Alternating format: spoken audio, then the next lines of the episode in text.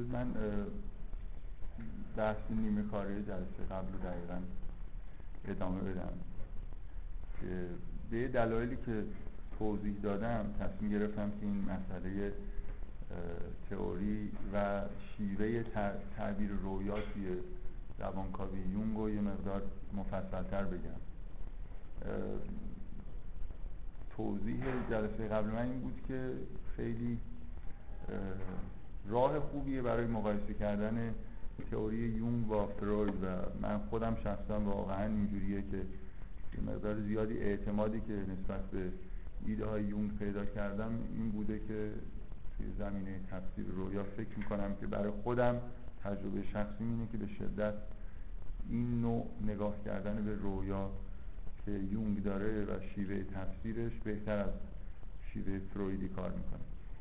توی جلسه قبل از یه تمثیلی استفاده کردم و سعی کردم توضیح بدم که کاملا منطقیه با توجه به اینکه فروید در واقع بیشتر تجربیاتش رو با افراد بیمار و روان نژند به اصطلاح انجام داده و رویاهای اونا رو تحلیل کرده طبعا برای برعکس یونگ در واقع یه جوری با آدمای سالم رویاهای آدمای سالم و در یه جغرافیا و تاریخ خیلی خیلی گسترده در واقع برخورد کرده. به نظر من طبیعیه که افرادی که خیلی دچار اختلالات روانی نیستن شیوه کار یونگ حداقل در مورد رویا براشون بهتر کار می‌کنه و در این حال فکر می‌کنم اینجوریه که بشه واقعا قبول کرد که برای افرادی که دچار روان پریشی و حالتهای روانی شدید هستن شاید شیوه فروید برای تفسیر رویا تا حدود زیادی بهتر از حداقل آدم های عادی کار بکنه نمی‌خوام بگم که اونجا دقیقا یه قلم رویه که شیوه کار فروید خوب کار می‌کنه. کلا من احساسم اینه تئوری رویای فروید خیلی به اصطلاح بخش اون نقطه قوت تئوری های فروید شاید به معنای نقطه ضعفشه برعکس توی یون این قسمت فکر می‌کنم نقطه قوته در حالی که بعضی از جاهایی که فروید کاملا نقطه قوتشه توی تئوری یون شاید به معنای ضعیف باشه. این این دلیل که به حال ما به یه نحوی باید قضاوت بکنیم که این دو تا تئوری دو تئوری در مورد به صورت این مدلایی در مورد روان انسان وجود داره. کدومش بهتر کار می‌کنه؟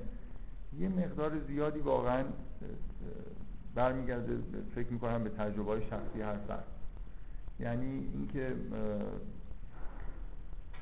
بخوایم یه آزمایشگاهی در واقع ترتیب بدیم که دو تئوری رو با هم دیگه مقایسه بکنیم از نظر نتیجه عملی چون موضوع مدل کردن روان انسان و پدیداری روانیه. یه مقدار قبول کنید که این مشکل دیگه نمیشه. یه آزمایشگاه خوبی ترتیب داد و این چیزها رو با هم دیگه مقایسه کرد اینی که مثلا فرض کنید توی زمینه رویا هر کسی رویای شخصی که خودش می‌بینه رو مطمئنه که این رویا رو دیده به طریقی در واقع تجربه مستقیم باش داشته و بعدا می‌تونه تو زندگی شخصی خودش مقایسه بکنه ببینه اگر دو تا تفسیر دو تا معنای مختلف در واقع به رویا نسبت میدن کدومش واقعی تر اگه مثلا به نوعی در تئوری فرو... تئوری یون نهایتا این امکان به وجود میاد که رویا به یه طریقی به یه حقایقی که در حتی آینده نزدیک. و توی موارد خیلی خاص آینده یه خود دور حتی داره اشاره می‌کنه مثل اینکه پیشگویانه است به اصطلاح در مورد وقایعی که در آینده اتفاق میفته خب اگه آدمی همچین تجربه کرد و دید که تفسیر یونگی به نتیجه می‌رسه و بعد تو زندگی خودش دید که این اتفاق افتاده خب یه جوری یقین می‌کنه که این تئوری برتری داره نسبت به تئوری که اصولا اینجوری به رویا نگاه نمی‌کنه. به هیچ وجه اینجوری نیست که فروید معتقد باشه که رویا حالت پیشگویانه نداره. توی همون تفسیر رویا یه جاهایی اشاره به امکان به اصطلاح وجود رویاهای پیشگویانه اشاره میشه ولی به صورت خیلی خیلی مختصر. از جمله یه جایی که من توی بحثام اگه این جلسه نشه مثلا جلسات بعد اشاره می‌کنم. یه پاورقی که برای تفسیر خودش روی رویای تزریق ایرما نوشته. اولین رویایی که فروید به طور خیلی دقیقی در واقع تفسیر کرده و معتقده که تئوری خودش رو ضمن تفسیر کردن این رویا در واقع به دست آورده. یکی از مواردی که به رویای پیشگویانه اشاره میشه توی کار توی کتاب تفسیر رویای فروید اتفاقا در مورد همین رویای اصلیه و فکر می‌کنم خیلی جالبه. حالا بعدا بهش اشاره می‌کنم که اونجا چه اشاره تو پاورقی کرده به این مورد. حالا من در این حال واقعا تصمیمم در مورد اینکه یه خود بیشتر در مورد در مورد رویا بحث بکنم اینه که اولا این موضوع فکر می‌کنم که موضوعی که برای هر آدمی تو زندگی شخصی خودش مهمه به دلیل اینکه من حداقل کاملا قانع شدم که توی رویاها اطلاعات خیلی خیلی مفیدی در مورد وضعیت روانی و وضعیت حتی موقعیتی که انسان توش قرار گرفته توی زندگیش. به اضافه اینکه یه همچین اطلاعاتی وجود داره. به اضافه اینکه یه نوع در واقع راهنمایی های آدم می‌تونه از رویا بگیره. امیدوارم که توی این جلسات به نوعی مشخص بشه که اینطوری هست. و نهایتا اینکه به درد ما می‌خوره برای اون کارهایی که هدف اصلی این جلسات یعنی یه جوری سعی بکنیم که از طریق روانکاوی نقد فرهنگی انجام بدیم مسائل هنری کلا محصولات روان انسان رو بتونیم در واقع درک بکنیم و عمیق‌تر درک بکنیم و نقد بکنیم. شامل آثار هنری به اضافه مثلا فرض کنید مسائل اجتماعی و هر چیزی میشه که توی فرهنگ بشری در واقع وجود داره. من به اون دلیل اول بود که پیشنهاد کردم که اگر کسی تمایل داره که این آزمایش بکنه ببینه که ها رو با این شیوه های دو تا شیوه مختلف چجوری میشه تفسیر کرد و کدومش بهتر در میاد پیشنهاد کردم که هر کسی که مایله رویاهای شخصی خودش رو مخصوصا رویاهایی که تکراری هستن. به دلیل اینکه حالا حداقل تئوری یونگ کاملا تاکید روی این هست که رویاهای تکراری به دلیل واضحی رویای مهمی هستن و به معنی خیلی مشخص و اساسی در تو زندگی شخص دارن که تکرار میشن. و به اضافه غیر از رویاهای تکراری رویاهای خیلی تکان دهنده رویاهایی که انرژی خیلی زیادی دارن و به شدت به یاد آدم میمونن. اینا رویاهای مهمی هستن. در واقع همون انرژی زیادشون که آدم احساس می‌کنه که خیلی تکان دهنده حالا ممکنه خیلی وحشتناک یا خیلی لذت بخش باشن همش در واقع به نوعی مثل تأکیدی روی اهمیتشون. از جمله شاید مهمترین رویاها رویاهایی که در کودکی یه نفر دیده و هنوز ذهنش مونده. همین بردی که داشته که مثلا تأثیری گذاشته که ذهن نفر مونده نشان دهنده اهمیتش. من توی یه جلسه ای که قبل از این تعطیلی زمان امتحانات برگزار شده مقدمات بحث در مورد رویا رو داشتم فراهم می‌کردم به عنوان مثال به یه رویای اشاره کردم که یون نقل می‌کنه که یه یکی از بیمارهاش که دختر بسیار افسرده بود در کودکی خودش دیده بود که اجمالا رویا این شکلی بود که روی تختی دراز کشیده بود. یه چیزی مثل یه قول برفی یا یخی وارد اتاق می‌شد و دستش رو روی شکم این دختر گذاشت و تمام بدن این دختر یخ زد. یونگ اینو توی فکر می‌کنم کتاب مقاله خودش توی کتاب انسان و سمبول هایش نقل کرده و میگه وقتی این رویا رو بر من تعریف کرد خیلی از من ناامید کننده بود. یه جوری احساس کردم دیگه کسی که توی دوران خیلی کودکی همچین رویای یه همچین رویای دل سرد کننده ای رو در واقع دیده به نوعی شاید اصلا دیگه نشه نجاتش داد. برای خاطر اینکه این رویا از یون به وضوح معنیش این بود که مثل یه رویای پیشگویانه با شدت خیلی زیاد که به عواملی داشت اشاره می‌کرد که باعث افسردگی شدید میشن. یخ زدن توی رویا توسط مثلا موجود یخی یه جوری نشون میده که خیلی خیلی در واقع وضعیت روانی افسردهی برای این آدم وجود داره و وقتی یه نفر تو کودکی به همچین شرایطی رسیده که این رویا رو می‌بینه دیگه به نظر میاد افسردگیش خب خیلی عمیقه دیگه. به وقایعی در واقع توی کودکیش برمیگرده نه به مسائلی که شاید بشه مثلا با روانکاوی تا حدود زیادی یه جور التیامش داد بعدا یون خب در ادامه این حرفای افسرده کننده این رو هم اضافه می‌کنه که این دختر توی مدت خیلی کوتاهی بعد از اینکه این رویا رو برای من تعریف کرد خودکشی کرد. و شاید به داره خودش یه جوری تسلی میده که نتونست نجاتش بده و یه جوری قابل نجات دادن نبود به دلیل اینکه یه همچین رویایی دیده به هر حال رویاهای کودکی معمولا آدم برای چند تا یادش هست معمولا رویاهای مهمی هستن که به یاد موندن. ما هزاران هزار هزاران رویا توی کودکی دیدیم و خیلی هاشون رو در واقع هم موقع از یاد بردیم یا به هر حال در, در مرور زمان از یاد موندن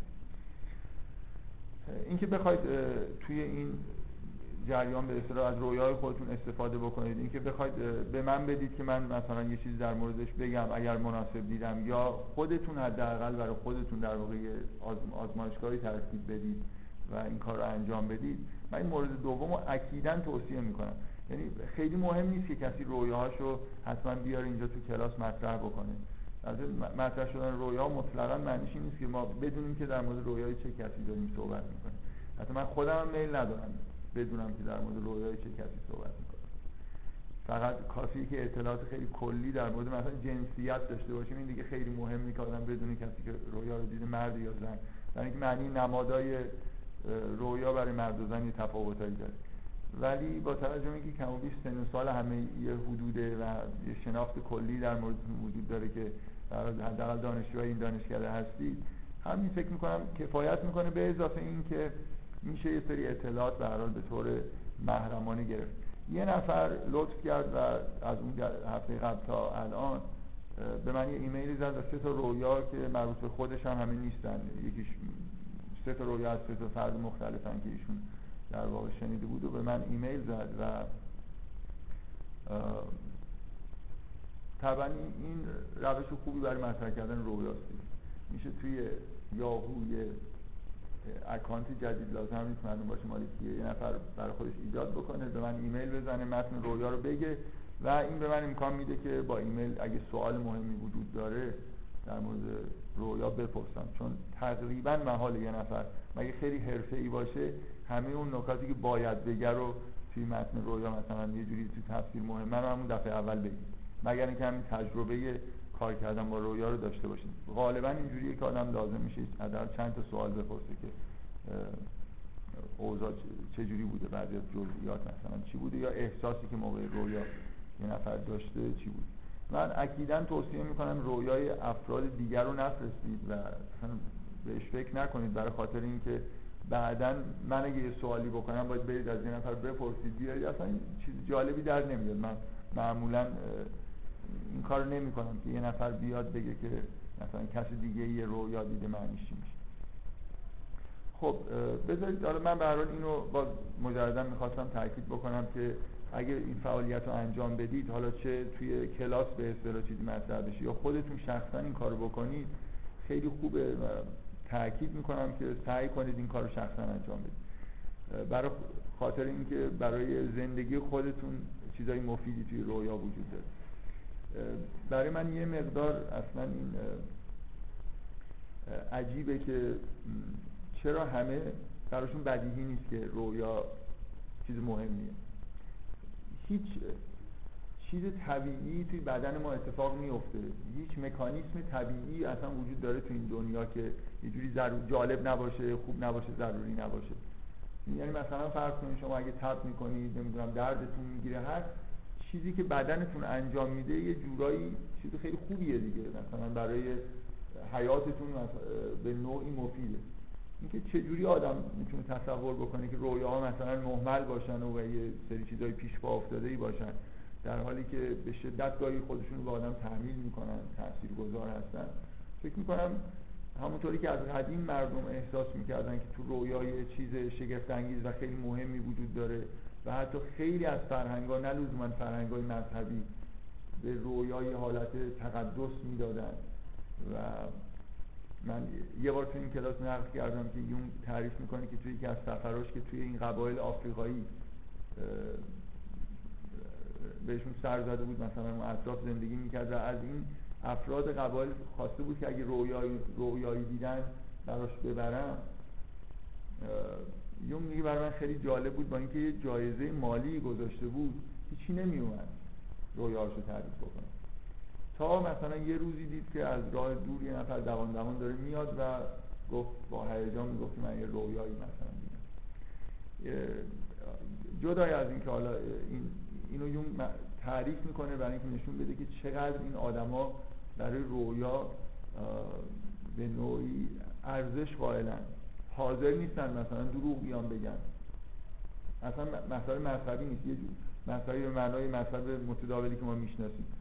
یه جور تقدسی برای رویا قائلن حاضر نیستن بیان مثلا با هم چیزی شوخی بکنن و حاضر نشدن رویاهای به نظرشون کم اهمیت بود رو بیان تعریف بکنن که بعد از مدتی یه نفرشون اومد و خب یه رویای بسیار عجیب و جالبی برای یون تعریف کرد. به نظرش اومد این ارزش اینو داره که اینکه چیزای روزمره رو آدم تو خواب ببینه و خیلی هم مثلا تاثیرگذار نباشه به نظرشون جالب نمیومد که بیان تعریف بکنن. ولی وقتی یه نفرشون رویای خیلی مهم دید که مثلا خیلی به نظرش جالب میومد تعریف در حال من تاکیدم اینه که یه فعالیت شخصی حداقل انجام بدید و قبل از اینکه بخوام وارد بحث این جلسه بشم بد نیست که یه چند تا نکته حداقل بهتون بگم که چجوری میشه این رویاها رو به دام انداخت. برای خاطر اینکه این موجودات خیلی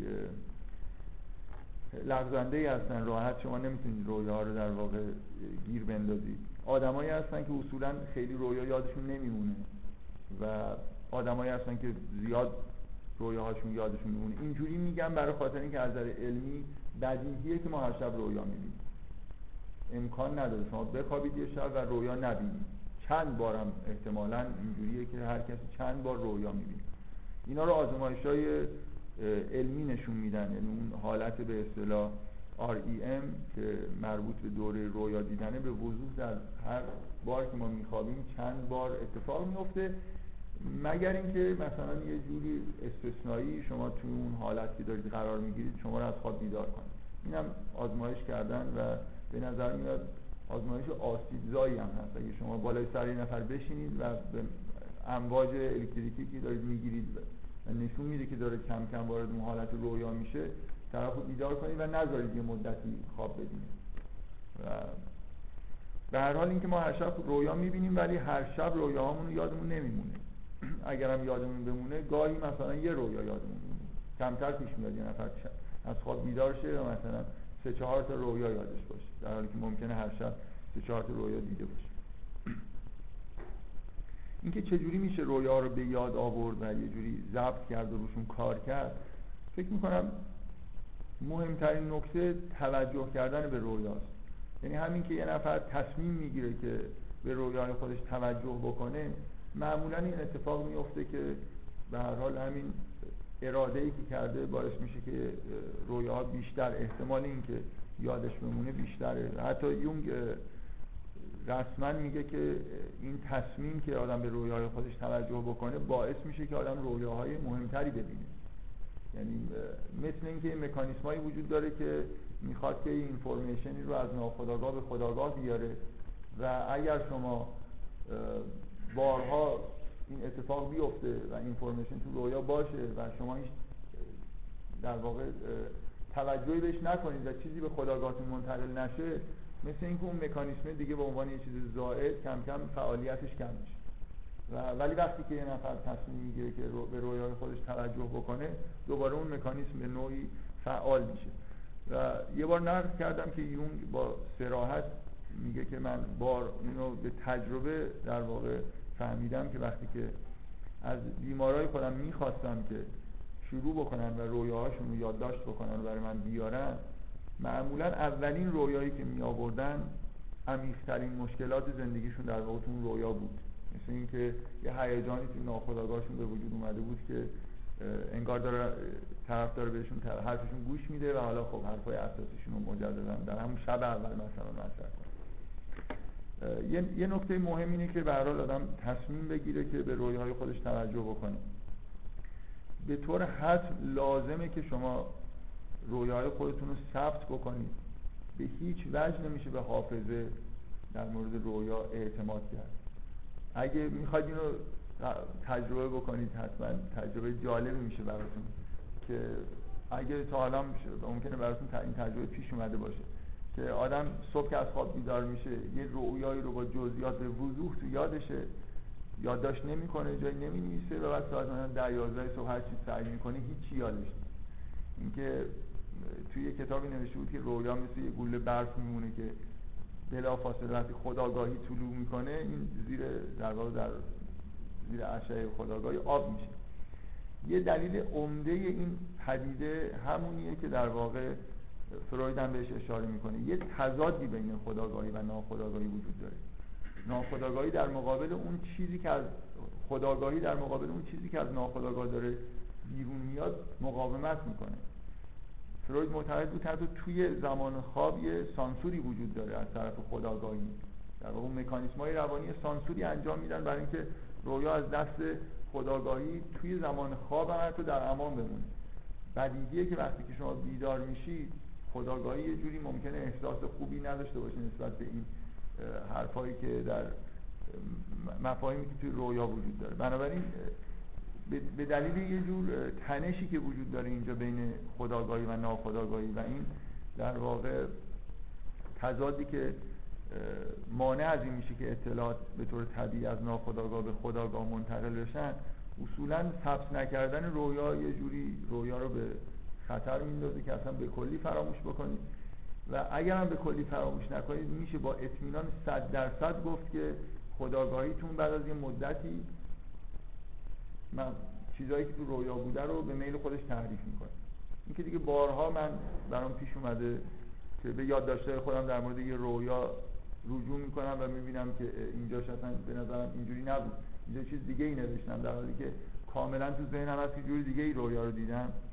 یه بار حتی یه دانشجویی برای من یه رویایی رو که صبح بیدار شده بود ضبط کرده همون روز برای من تعریف کرد. بعد رفت خونه و چیزی که ضبط کرده بود و گوش کرد به من زنگ زد گفت اونجاش اینجوری نبود اینجوری بوده. تقریبا برعکس می‌دونید یعنی یه،, یه چیزی که یه رویایی که تلاش شده برای اینکه به یادش بمونه یه قسمت خیلی مهمش مثلا مکان تغییر کرده توش.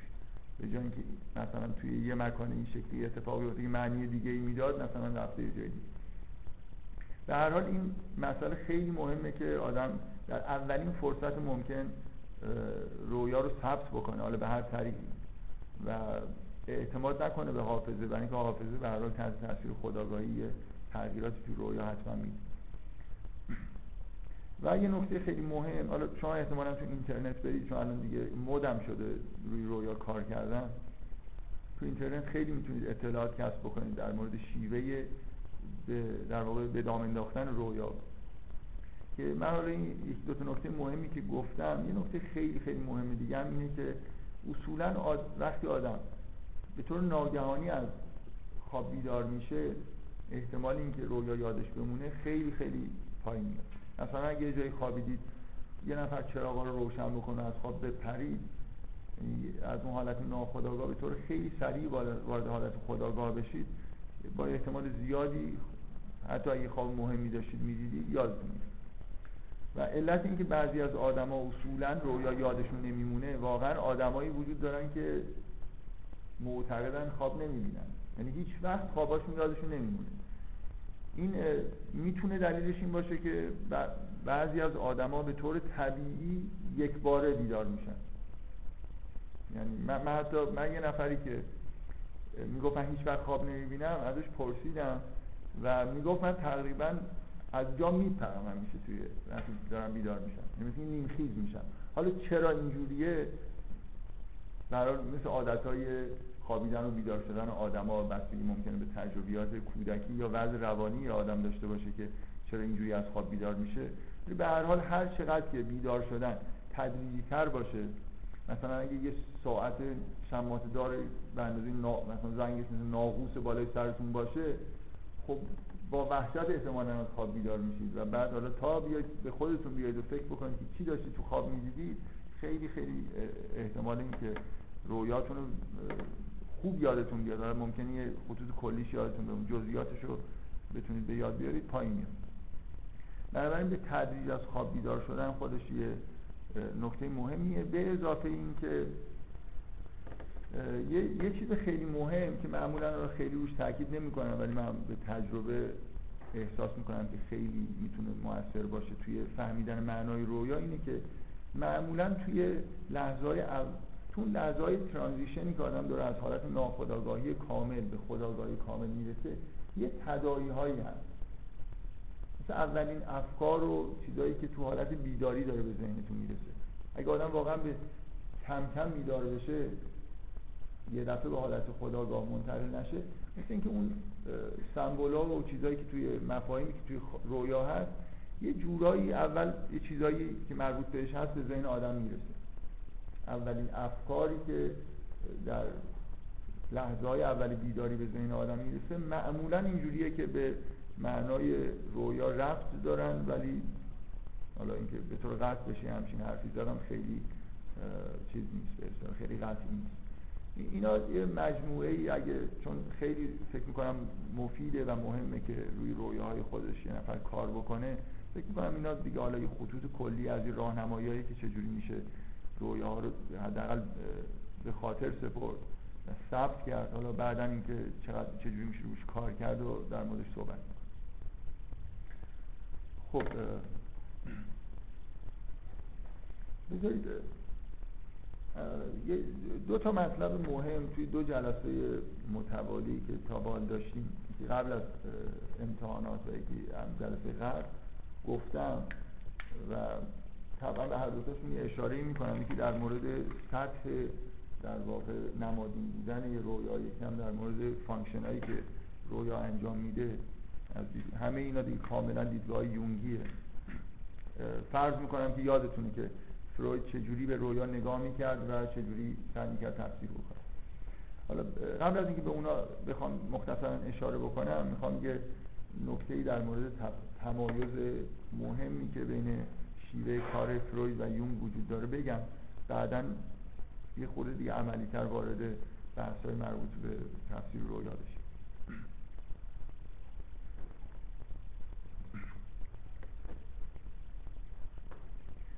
اگه یادتون باشه یه چیز خیلی واضح اینه که اصولا همه شیوه های تفسیر رویا به رویا اینجوری نگاه می‌کنن که مثل یه متن سمبولیکه.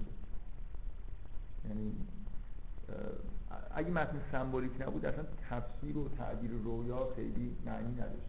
موضوع اینه که این یه متنیه که انگار با سراحت و مستقیم محتواش توش نیست به صورت مثلا گزاره زبانی.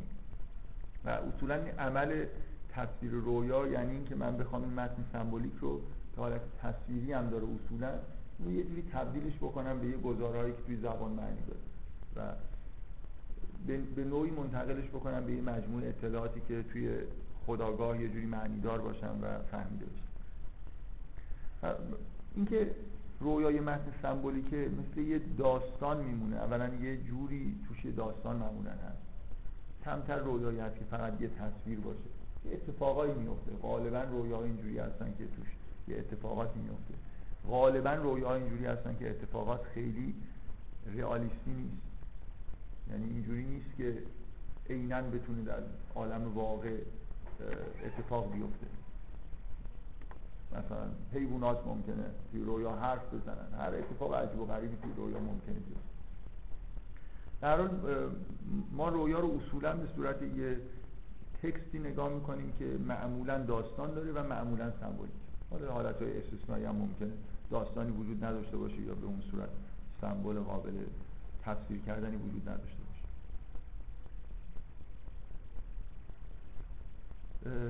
یه مرحله اساسی شاید مهمترین مرحله از فهمیدن یه همچین متنی اینه که شما معنی سمبولاش درک بکنید. اگه حیوانی توی رویا ظاهر شده این حیوان داره به چی اشاره می‌کنه؟ اگه خودتون توی یه اتاقی مثلا دیدید یا در حال انجام یه کاری دیدید این اتاق این کار، کارها این ابزارها این اشیایی که بعضی ممکنه عجیب و غریب و نامتعارف باشن توی رویا به چی دارن اشاره می‌کنن؟ یه بخش عمده ای از فهمیدن رویا در واقع درک اون سمبولیسمیه که توی رویا وجود داره. من می‌خوام به تفاوت خیلی اساسی یا به تفاوت های زیادی تا بالا اشاره کردم چه به طور کلی چه در مورد رویا که بین فروید و یونگ وجود داره. می‌خوام به تفاوت اساسی که خود یون خیلی روش تاکید می‌کرد اشاره بکنم. اونم نحوه برخورد با تفسیر همین سمبل هست اگه یادتون باشه شیوه اصلی در نگاه فروید و در واقع روش تفسیر فروید روش تفسیر رویای فروید این بود که سمبول ها رو سمبول که رویا اومده رو از خود کسی که رویا رو دیده خواسته میشه توی شیوه فرویدی که تدایی هایی که تو ذهنش در مورد اون سمبول ها هست رو بگید مثلا اگه یه نفر خودش رو توی یه خونه دیده که این خونه آشنا نیست فروید سوالش اینه که اینطور یاد چه چیزی میندازه؟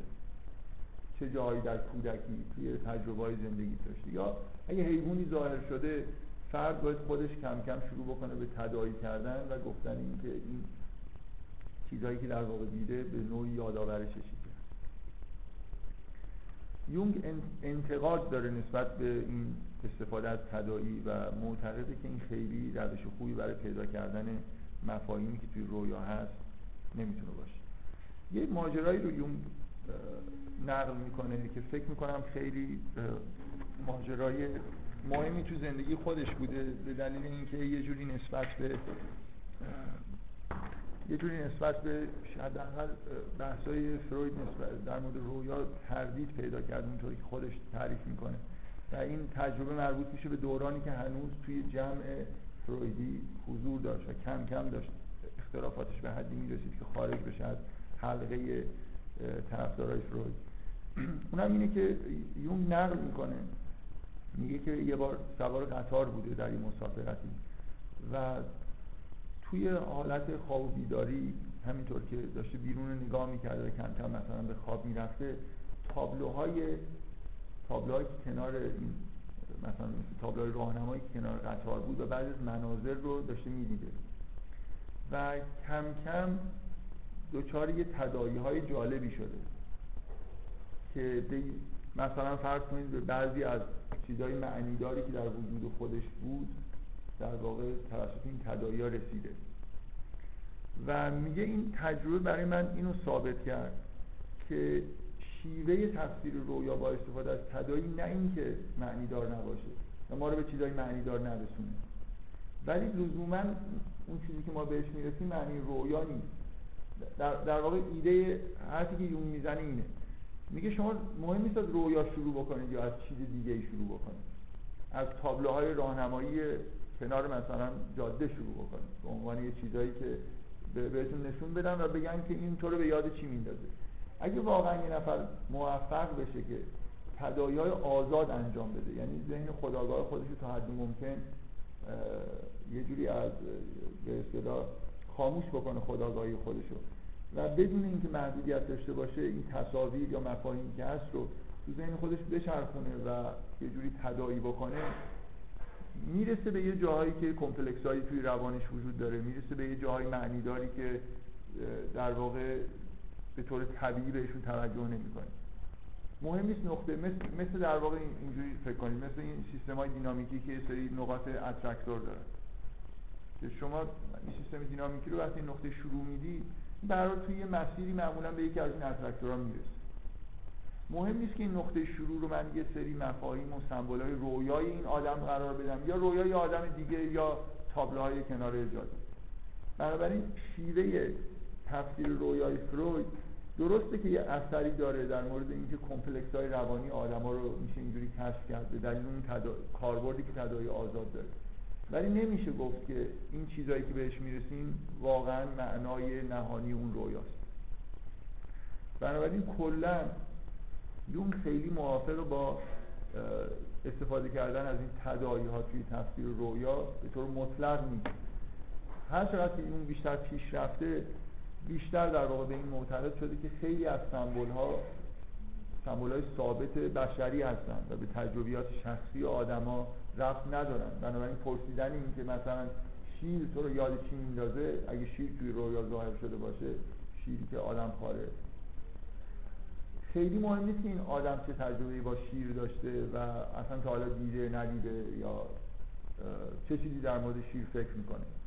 ظاهر شدن یه حیوان درنده توی رویا مثلا مثل شیر معمولا یه معنای ثابتی برای همه انسان ها داره. مگر اینکه خلافش ثابت بشه. مگر این مثلا یه آدمی که همین امروز صبح یه شیر بهش حمله کرده خب شب اگه شیر تو خواب ببینه دیگه میشه گفت که این حالت استثنایی داره این بیچاره. تازه مثلا از خطر خورده شده توسط یه شیر رها شده و ممکنه نه تا اون شب ممکنه تا یه سال هر شب تو خواب شیر ببینه. و لزوما معنیش این نیست که معنایی که قبل از این اتفاق خاص تو زندگی شخصیش به اصطلاح می‌تونست رویا داشته باشه همون رویا در واقع به طور ثابت شد. بنابراین اگه حالتهای خاص رو کنار بذاریم خیلی وقتا به نظر می‌رسه که سمبولا معنا، معنای ثابت داره. اینکه باز من همش رو این تاکید می‌کنم تقریبا هیچ چیزی اون نمیگه که یه اشاره هایی توی کار فروید نباشه فقط مسئله پررنگ بودن و کمرنگ بودن بعضی از چیزا. قطعا هر کسی کارهای فروید در مورد رویا رو بخونه می‌دونه که فروید هم معتقد به یه نوع سمبولیسم ثابت. مثلا در مورد نمادهای نرینه و مادینه توی رویا بود. فروید توی همون تفسیر رویاش فصلهایی داره که معنی های ثابت بعضی از چیزها رو توش می نویسه که مهم نیست که اینو تو خواب می‌بینه. بعضی از اشیا همیشه یه جوری نماد نرینه هستن بعضی ها نماد مادینه هستن و الی آخر. خیلی چیزاست. من به بعضیاش اشاره کردم که رویاهایی که حتی نه نمادها رویاهایی که معناهای مشخص دارن مثل رویاهای مرد. من برای سومین بار فکر کنم دارم میگم که این عین متن کتاب فرویده که میگه اگر سواری قطاری بشید و از ایستگاه حرکت بکنید و برید این یه رویایی که می‌تونه با یه احتمال خوبی معنیش باشه که کارتون داره تموم میشه. این اینو من مدام نقل می‌کنم برای خاطر اینکه از یه جهات جالبه. چون نشون میده که هم به سمبول ها و رؤیاهای ثابت فروید معتقده و هم به پیشگویانه بودن محتوای رویا بنابراین این بعضی از آدمای افراطی طرفدار فروید که هر نوع مثلا ادعا که رویا حالت پیشگویانه داره یا هر جور مثلا ثابت بودن سمبل های رویا رو یه جوری مثل خرافات باش برخورد می‌کنن و تقصیر یونگ و پیروانش می‌دونن که اینجوری مثلا رویا رو به یه چیز غیر علمی تبدیل کردن. کاملا شما متنای فروید و متنای اصلیش که می‌خونید می‌بینید که نه خیلی پررنگ ولی به هر حال به همچین چیزایی معتقد که رویا می‌تونه پیشگویی به معنای واقعی کلمه در مورد آینده نزدیک حداقل بکنه و اینو به طور ثابتی انجام بده. یعنی مهم نیست شما قطار رو توی خواب ببینید یا کسی دیگه. یه ت... یه تفاوت عمده فروید و یونگ از نظر شیوه برخوردشون با مسئله تصویر رویا میزان علاقه که نشون میدن به استفاده از تدایی آزاد. ببینید باز من اینو برمیگردونم به همون تفاوتی که از نظر مواد خامی که اینا دارن استفاده می‌کنن برای اینکه تئوری خودشون بسازن بینشون وجود داره. یعنی و, و اهدافی که دارن. فروید به شدت روان درمانگره و متعهده به اینکه یه دیدگاهی مثل پزشک داشته باشه. بنابراین آدمای مورد علاقش بیمارای روانی هستن. اون چیزی که به شدت مورد علاقش اینه که به هر طریق ممکن کمپلکس های روانی و اون چیزهای عمیق ناخودآگاهی که تو این آدما باعث بیماریشون شده رو کشف بکنه. بنابراین اصلا فروید به رویاها توجه می‌کنه برای خاطر اینکه همون کمپلکس ها رو پیدا بکنه. و شیوه تفسیر رویای فروید هم همین کار رو انجام میده تا حدودی. یونگ هم اعتراف داره که اگه شما یه آدمی رو از یه جای شروع بکنید و سعی کنید تداعی آزاد انجام بده میره سراغ اون attractor های روانیش کمپلکس ها جایی هستن که انرژی های عاطفی خیلی شدید اونجا ذخیره شدن. شما از هر جایی شروع بکنید اگه ذهنتون آزاد باشه یه جوری متوجه اون مسائل میشید که توی ناخودآگاهتون مثلا به صورت کمپلکس در اومدن. بنابراین درسته که من شخصا موافقم با یون که شیوه تصویر رویای فروید معنای واقعی رویا رو در نمیاره. ولی اون کاری رو که فروید می‌خواد با رویا بکنه رو اونجوری میشه کرد. متوجه یعنی اینکه از طریق رویا به عوامل روانپریشی یک کسی برسید آدمای سالم طبعا کمپلکس های کمتری دارن و شیوه تفسیر رویای یونگ براشون بهتر کار می‌کنه. برای اینکه لزوما احتیاجی به این ندارن که یه نفر بهشون نشون بده که در مثلا اعماق وجودشون چه کمپلکس های وجود داره. من باز این تاکیدات هم از این جهته که یه جوری علت اختلافایی که بین فروید و یونگ هست روشن بشه و یکم این که من به هیچ وجه حتی در مورد تفسیر رویا معتقد نیستم که شیوه تفسیر رویای فروید یه چیز بیمعنی و کاملا بیربطیه یعنی یه،, یه کاری رو فروید و پیروان فروید با اون شیوه انجام می‌دادن و به نتایجی می‌رسیدن که نتایج واقعی یعنی فکر, می‌کنم شروع کردن از سمبولای رویای یه آدم یه آدم بیمار نقطه شروع بهتریه برای اینکه سریعتر به کمپلکس های روانی برسیم تا تابلوهای راهنمایی کنار جاده ولو اینکه ممکنه از اونجا هم شروع بکنیم بالاخره در یه تداعی آزادی. چون رویا به هر حال توش محتوای روانی کمپلکس های جوری سمبولایی وجود داره نزدیکن به اون چیزی که داستانی که تو رویا وجود داره یه جوری به اون کمپلکس ها در مورد فرد بیمار ارتباط پیدا می‌کنه. بنابراین فروید کشف فروید و شیوه تفسیر رویای فروید برای کاری که اون می‌خواد انجام بده تا حدود زیادی در واقع مفیده و فکر می‌کنم اکثر آدمایی که طرفدار فروید هستن و شیوه تفسیر رویای فروید برای بیمارا به کار بردن به عنوان یه تجربه عملی خیلی راضی از کاری که فروید همونطوری خود فروید هم از شیوه کارش در واقع به نوعی راضی ولی این یونگ تاکیدش اینه که به هیچ وجه نمی‌تونیم بگیم که اینجوری داریم معنای واقعی رویا رو می‌فهمیم رویا می‌تونه معنی دیگه ای داشته باشه ولی اون کاری که داریم انجام میدیم هم برای خودش یه نتایجی داره. من برای اینکه وارد به اصطلاح خود عملی تر در مورد رویا بشیم می‌خوام از سه تا مثال خیلی خیلی معروف رو معروف ترین رویاهای دنیا تقریبا شروع بکنم که رویایی هستن که به نوعی البته خب ستاش در قرآن اومده توی داستان یوسف و یه دونش که این یه دونه دیگه فکر کنم معروف ترین رویای دنیا باشه هم توی تورات و هم توی قرآن اومده که حالا با یه اختلافایی و دو, دو تا رویای مشترک توی قرآن و تورات داریم. رویایی که خود یوسف می‌بینه و رویایی که پادشاه می‌بینه. من دارم شک می‌کنم این خود در اینکه رویای دوم چقدر توی تورات متنش واقعا وجود داره فکر می‌کنم هر دو, دو تا رویا رویایی که یوسف می‌بینه و رویایی که پادشاه می‌بینه هر دو با اختلافاتی البته توی قرآن و تورات اومدن. بنابراین همه سه تا دین بزرگ در واقع این دو تا رویا رو شنیدن. و دو تا رویا هم تو قرآن توی همون سوره یوسف هست که تو زندان براش تعریف میشه و تفسیر می‌کنه و این دو تا رویا رویایی هستن که توی تورات بهشون اشاره نشد. چهار تا رویا داریم سه تا نه. توی سوره یوسف یکی رویایی که خود یوسف می‌بینه یکی رویایی که پادشاه می‌بینه و دو تا هم زندانی رویا می‌بینه. رویا با توجه به اینکه خب یه متن خیلی خیلی روشنی دارن و همشون هم به نوعی تفسیر شدن. توی خود متن مثلا قرآن یا تورات و اینکه دیگران هم در موردش بحث کردن نقطه شروع بعدی نیست. من قبلا هم به این ستا اشاره کردم به دلیل خیلی خاصی که الان هم دوباره می‌خوام با این رویا شروع بکنم و بعد کم کم جلو بریم و سعی کنیم که یه جوری شیوه برخورد نسبتا منسجمی با رویا پیدا بکنیم. بذارید رویا رو براتون تعریف بکنم. من اول از رویای زندانی اول شروع می‌کنم. یه, یه متن رویا خیلی خیلی ساده است. متن رویا اینه که این شخص توی خواب می‌بینه که داره برای پادشاه یا برای کسی که پیشش کار می‌کرده خیلی روشن نیست که کیه داره شراب می‌گیره. و تفسیر این رویا که توی قرآن دقیقا بلافاصله یوسف تفسیرشون میگه اینه که تو از زندان آزاد میشی و مجردا به همون کار شغلی که قبلا داشتی برمیگردی. من می‌خوام نکته های مهمی که وجود داره اینجا و کلی هن یعنی به درد می‌کنه اینا, اینا مثال های خوبی هن که میشه از توش در واقع اون ایده های کلی که در واقع برای تفسیر رویا لازمه تا وجودی بیرون کشید.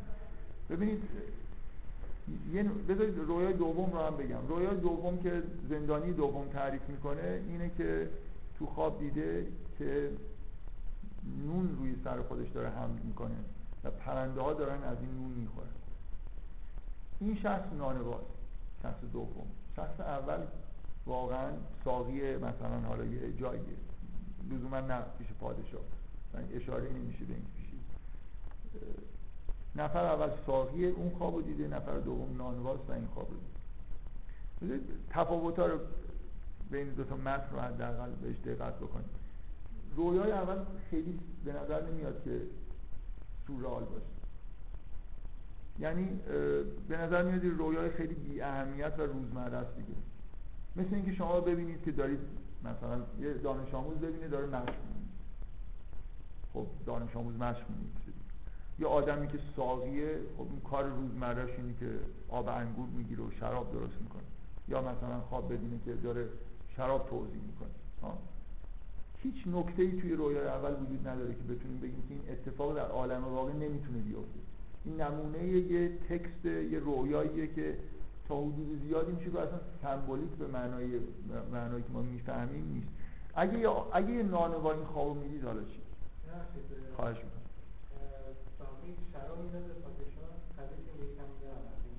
من نمی‌دونم این آدم اینا دیگه چیزایی که گفتن. اصلا, اصلا اینا, اینا مهم نیست. خیلی. خواب دیده که شراب دادن به پادشاه بعد به این آزاد میشه. نه خو... نه.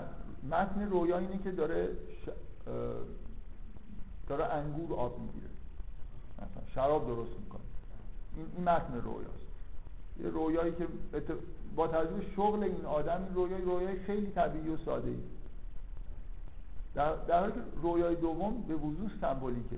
چقدر احتمال داره یه نفر نون رو سر خودش بذاره پرنده ها بیان از نون بخورن این یه تفاوت خیلی ساده توی این که شما وقتی رویا رو می‌بینید من اینو این جلسه قبل از امتحانات در موردش بحث کردم. اولین نکته ای که وقتی تکست رویا رو می‌بینید باید بهش توجه بکنید درجه سمبولیک بودنش. ممکنه رویا توش مثلا اجدها باشه. چیزای خیلی خیلی عجیب و غریب باشه. خیلی دور از واقعیت باشه. حتی ببینید باز به هر حال اینکه یه نفر نون بذاره رو سر خودش یه پرنده بیاد ازش بخوره یه جورایی ممکنه در یه شرایط استثنایی عجیب و غریبی پیش بیاد. ولی حتی ممکنه رویا اینطوری نباشه که ممکن باشه. مثلا موجوداتی توش ممکنه ظاهر بشن که وجود ندارن به معنای واقعی کلمه توی دنیا. بنابراین یه تفاوت رویاها که حتما وقتی یه نفر با یه رویا مواجه میشه باید این رو بهش توجه بکنه سطح سمبولیک بودن رویا. رویا رئالیستیه. یعنی واقعا یه چیزی که تقریبا مثل یه قطعه که در گذشته آینده می‌تونسته اتفاق بیفته و خیلی غیر طبیعی نیست. یا رویا سمبول هایی توش داره که از حالت رئالیستی اینو خارج کردن. بسته اینکه چقدر داستان رویا و این چیزی که در واقع تصاویری که تو رویا ظاهر شدن دور از واقعیت هستن در واقع تفسیر رویا رو پیچیده تر می‌کنه و شما لازم میشه که به سمبول ها معنی بدید. درست؟ ولی این دوتا رویا یه وجه مشترک دارن که طبعا دیده نمیشه برای اینکه به نظر میاد همه رویاها باید اینجوری باشن اونم اینه که قهرمان رویاها همون کسیه که خواب دیده. و شخص اول رویا توی رویا مشارکت داره. یا داره کاری انجام میده یا یه اتفاقی داره براش میفته. ولی رویا می‌تونه اینجوری نباشه. بنابراین یه،, یه نوع رویاهایی هم وجود دارن که شخص خواب بیننده در واقع قهرمان اصلی نیست. به نوعی ممکنه کنار وایستاده باشه و فقط داره یه چیزی رو می‌بینه. رویای سومی که حالا در رویای سومی که من دارم نقل می‌کنم رویای پادشاه توی متن قرآن به وضوح اینجوری.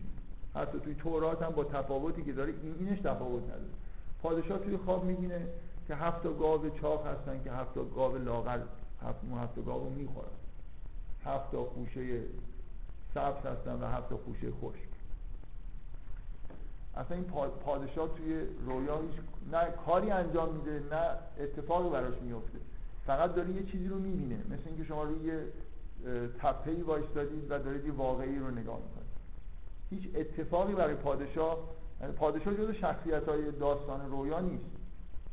شخصیت های این داستان این رویا گاو و گندم هستن و رفتی به پادشاه به طور مستقیم نداره. زندگی خصوصی پادشاه فکر نمی کنم به طور طبیعی توش گاو و گندم خیلی نقش داشته باشه. اگه باز مثلا فرض کنید یه دام یکی از دامداری داره توی خواب خودش گاو ببینه هر روز با گاو به نوعی برخورد داره. اصولا هفت گاو هفت گاو دیگر رو نمی‌خوره. گاوا هم دیگر نمی‌خورن نیست؟ این نمونه یه رویایی که اصلا هیچ چیز رئالی توش وجود نداره. خود پادشاه هم توش حضور نداره. و یه تفاوت ببینید هر رویایی که می‌بینی هر آدمی هر رویایی می‌بینی یه درجه بندی تو رویا وجود داره که اینجا خیلی خوب توی این سه تا تکست اینو ما می‌بینیم. از نظر شدت سمبولیک بودن با هم دیگه تفاوت دارن. الان این سه تا رویایی که من نقل کردم براتون دقیقا رویایی هستن که یکیش کاملا رویای رئالیستیه. رویای دومی رویای سمبولیک ولی باز با یه رگه های از رئالیسم هست و رویای سوم مثلا این رویای کاملا سمبولیکه. به اضافه این که رویاها غالبا اینجوری که شخصیت اصلیشون کسیه که داره خواب می‌بینه. ولی رویای پادشاه نشون میده که رویاهایی وجود دارن همینطور که یون تاکید می‌کنه روی این مسئله رویاهایی وجود دارن. این رویاها می‌تونن خیلی خیلی مهم باشن و است... چون استثنایی هن، کم پیش میان و اینا رویاهایی هستن که اصلا شخص فقط یه چیزی رو شهود می‌کنه بدون اینکه خودش در واقع توش دخالت بکنه. خیلی شاید لازم نباشه در مورد این نوع رویای عجیب و غریب بحث بکنیم. برای خاطر اینکه خیلی کمیابن. کمتر کسی خوابی می‌بینه که به نوعی توش حضور نداشته باشه. یعنی فقط یه چیز عجیب و غریبی رو توی خواب مثل اینکه داره سینما یا تلویزیون می‌بینه شاهد باشه بدون دخالت کرد. حال بذارید اون رویای اول توی متن قرآن رویایی که یوسف تو کودکی می‌بینه. این که از یه رویاهای معروفی شروع کردم خیلی خود این رویاها چیز نیستن. مهم اینه که شما هر رویایی رو خودت بذارید جلوتون ویژگی هایی داره. من خودم چون به این رویاها قبلا زیاد فکر کردم طبعا فکر می‌کنم خیلی اون نکات نکاتی که آدم داره میگه تو این رویا هست. حالا برای بعدم نیست که رویاهای رویاهای خیلی تثبیت شده ای هستن که توی متن وجود دارن و می‌تونیم بهش رجوع بکنیم. رویای یوسف اینه. رویایی که داستان در واقع باش شروع میشه که در کودکی اولا رویای کودکیه. ثانیا رویای بینایت عجب و غریبیه. بنابراین واضحه که بنا به دیدگاه یون باید همچین رویای رویای خیلی مهمی باشه. و همونطوری که توی متن مثلا دینی توی متن مقدس حالا قرآن و تورات هر دوتا می‌بینید این رویاها این رویا یوسف رویایی که به نوعی بشارتی در مورد کل زندگی یوسف توش هست در مورد اینکه این آدم مثلا مهمی میشه. و از یون کاملا ممکنه که آدم ها در کودکی رویایی ببینن که یه جور خطوط کلی زندگی آیندهشون در واقع توش بتونن پیدا بکنن. مثل همون رویایی که نقل کردم در مورد مثلا افسردگی یه رویای یوسف اینه که خواب می‌بینه که یازده ستاره خورشید و ماه دارن بهش سجده می‌کنن. رئالیستی نیست دیگه. معمولا یازده ستاره ها و خورشید و ماه مقابل آدم سجده نمی‌کنه. بنابراین اینجا نمونه رویای واضح صد درصد سورئال ولی شخص اول توش مشارکت فعال به نوعی داره. یعنی شخصیت اصلی. ببینید این چهار تا رویا یه چیزی رو باید روشن بکنن. وقتی یه متن یه رویا رو می‌بینیم یه نکته مهم اینه که اینو به این نکته دقت بکنیم. چقدر شخص اول شخص اول رویاست که معمولا اینطوری هست. و یعنی حالا چه به طور فعال ظاهر شده باشه چه اتفاقی براش افتاده باشه این به حضور داره توی رویا به نوعی رویا, رویا رو داره به اصطلاح زندگی می‌کنه. و نکته خیلی خیلی مهم این که از همون اول باید روشن باشه که رویا چقدر درجه سمبولیسمش در اون بالاست. خب بذارید این چیزایی که فهمیدیم چقدر می‌تونه کمک بکنه تو اینکه برخوردمون با رویا چجوری باشه. معنی این رویا رو همونطوری که توی متون اومده بررسی بکنه رو... یوسف رویای اول رو تفسیر می‌کنه به اینکه تو آزاد میشی و به شخصی که براش کار می‌کنی شراب میدی در واقع سر کار خود در بنابراین یه جوری به نظر میاد که تفسیر یوسف اینه که این چیزی که توی خواب دیدی یه چیز واقعیه. یعنی واقعا همین اتفاق اینگاه در آینده نزدیک برات میفته. دیگه تو زندان نیستی و داری کار خودت انجام میدی. ولی رویای دوم اینجوری تفسیر می‌کنه که تو مصلوب میشی اعدام میشی و پرنده از مغز سرت می‌خوره به دلیل اینکه زیاد مثلا یه کسی کسی رو بالای صلیب نگه میداشتن برای یه جورایی متلاشی می‌شد و طبیعیه که پرنده از مغز انسان خوششون بیاد. اگه بتونن جمعه رو بشکافن. در واقع من اینو می‌خوام بگم که همون قدری که رویای دوم نسبت رویای اول سمبولیک تره معنیش دورتر از اون تکستیه که در واقع توی رویا واقعا دیده شده. مثل اینکه معنی رویای اول تقریبا همون چیزیه که تو رویا دیده شده عنوان چیز رئال. و معنی رویای دوم یه چیز خیلی دورتریه. نون سمبولیه از مثلا نه این چیزی که داره خورده میشه در پرنده ها نون به معنای واقعی نیست بلکه مغز این آدمی که خورده میشه. ولی, ولی توی رویای دوم هم یه چیزی وجود داره که به حقیقت پیوسته. اونم این که پرنده ها به هر حال به سر این آدم دارن نک میزن منتها چیزی, چیزی که تو رویا هست اینه که به نونی که رو سرش هست دارن نک میزن ولی اون تعبیری که در واقع یوسف می‌کنه اتفاقی که واقعا میفته اینه که پرنده به مغز سرش دارن به خود سرش و مغزش دارن نک این یه قاعده کلی. یعنی شما باید انتظار داشته باشید که هر چقدر که رویا سمبولیک تر باشه اون معنایی که نهایتا تفسیری که می‌کنید و چیزی در میارید دور بشه از اون اتفاقی که توی رویا دیدید. و مثلا معنی سمبولیسم همینه دیگه. مثلا فرض کنید تفسیر رویای پادشاهی نیست که تو یه روزی هفته گاو می‌بینی که هفته گاو می‌خورن. باید کاملا وقتی اینقدر یه چیز عجیب و غریبه تفسیرش احتمالا مثلا احتمالا می‌دونید دیگه این خیلی دیگه معروف ترین رویای تاریخ واقعا. که تفسیر یوسف اینه که هفت سال فراوانیه و هفت سال خوشسالی. در واقع محصولات سال فراوانی رو سالهای خوشسالی دارن می‌خورن و اینا به صورت گار اصلا گاوی در بین نیست. حداقل تو رویای دومی پرنده ها یه جوری واقعی بودن. یه چیزایی یه عناصر سمبولیکی وجود داشتن.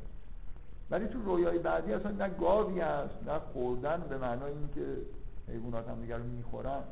خیلی خیلی استعاری و سمبولیک یعنی اون چیزی که نهایتا داریم بهش می‌رسیم واقعا کشف کردنش به نظر میاد سختره نسبت به اینکه و احتمالا می‌دونید که اکثر آدما اگه رویای مهمی ببینن یه گرایش طبیعی درشون وجود داره که فکر کنن این چیزی که دیدن براشون اگه ببینن مردن فکر می‌کنن دارن میمیرن. اگه ببینن نمی‌دونم یه کاری دارن می‌کنن مثلا یه یه کسی دیگه مرده نگران میشن میرن صدقه میدن میگن که شاید طرف مثلا داره میمیره. یه جوری آدم انگار دوست داره که یعنی گرایش طبیعیش اینه که همون چیزی که دیده فکر کنه که واقعیه. چه چیزی تعیین می‌کنه که ما این گرایش واقعا درست باشه یا غلط؟ خود متن رویا تا حدود زیادی اینو تعیین می‌کنه.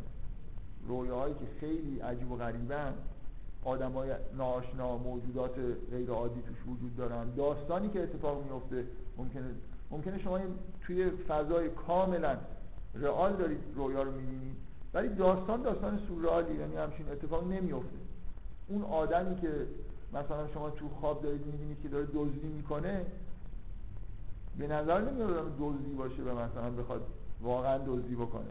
مثلا فرض کنید یه رویایی توی همین کتاب نقل شده که یه نفر خواب دید که به اصطلاح دوست دخترش کیفش رو برداشته دزدی کرد. مثلا این فردا بره کیفش رو یه جای قایم بکنه از دست این مبادا طرف بیاد مثلا اینو این کلا این گرایش به تفسیر رئال کردن گرایش کاملا اشتباهیه. مگر توی موارد خاصی که من بذارید کلا بهتون بگم که این سه تا رویا دو تا رویای زندانی و پادشاه رویای دومی که متداول تره. رویای پادشاه غیر متداول به دلیلی که پادشاه توش حضور نداره این رویا کمیابن. و اون مقدار سمبولیسم هم توی رویا که اصلا هیچ چیزیش رئال نباشه کمتر پیش میاد. ولی اگر پیش بیاد این رویا رویای مهمی هستن مهمتر از من, من کلا فکر می‌کنم سطح سمبولیسم این دارم از خودم میگم. سطح سمبولیسم رویا تا حدود زیادی به اهمیت و امیر بودن رویا مربوط میشه. دقت می‌کنید؟ یعنی اگه مثلا فرض کنید شما یه رویای خیلی رئال ببینید کمتر احتمال داره این داره به یه چیز خیلی خیلی عظیمی تو زندگی شما اشاره می‌کنه. ولی رویاهای سمبولیک هر چقدر که سمبولیسمش عمیق‌تر باشه یه جوری به وقایع مخصوصا وقایع روانی که به اعماق وجودتون در واقع برمیگرده مربوط میشه. اینجا این رویای زندانی دوم یه رویای تیپیکاله. یعنی وجوه رئال داره وجوه سمبولیک داره و نهایتا شما اگه بتونید کشف بکنید که سمبولیسمش چیه به یه معنی خیلی روشن و مشخصی می‌رسید بفرمایید. نه. اشاره نشد. نه اولی نه دومی هیچ کدومش. اولی پیشه آره. آره. فکر کنم. بعدا برای خاطر اینکه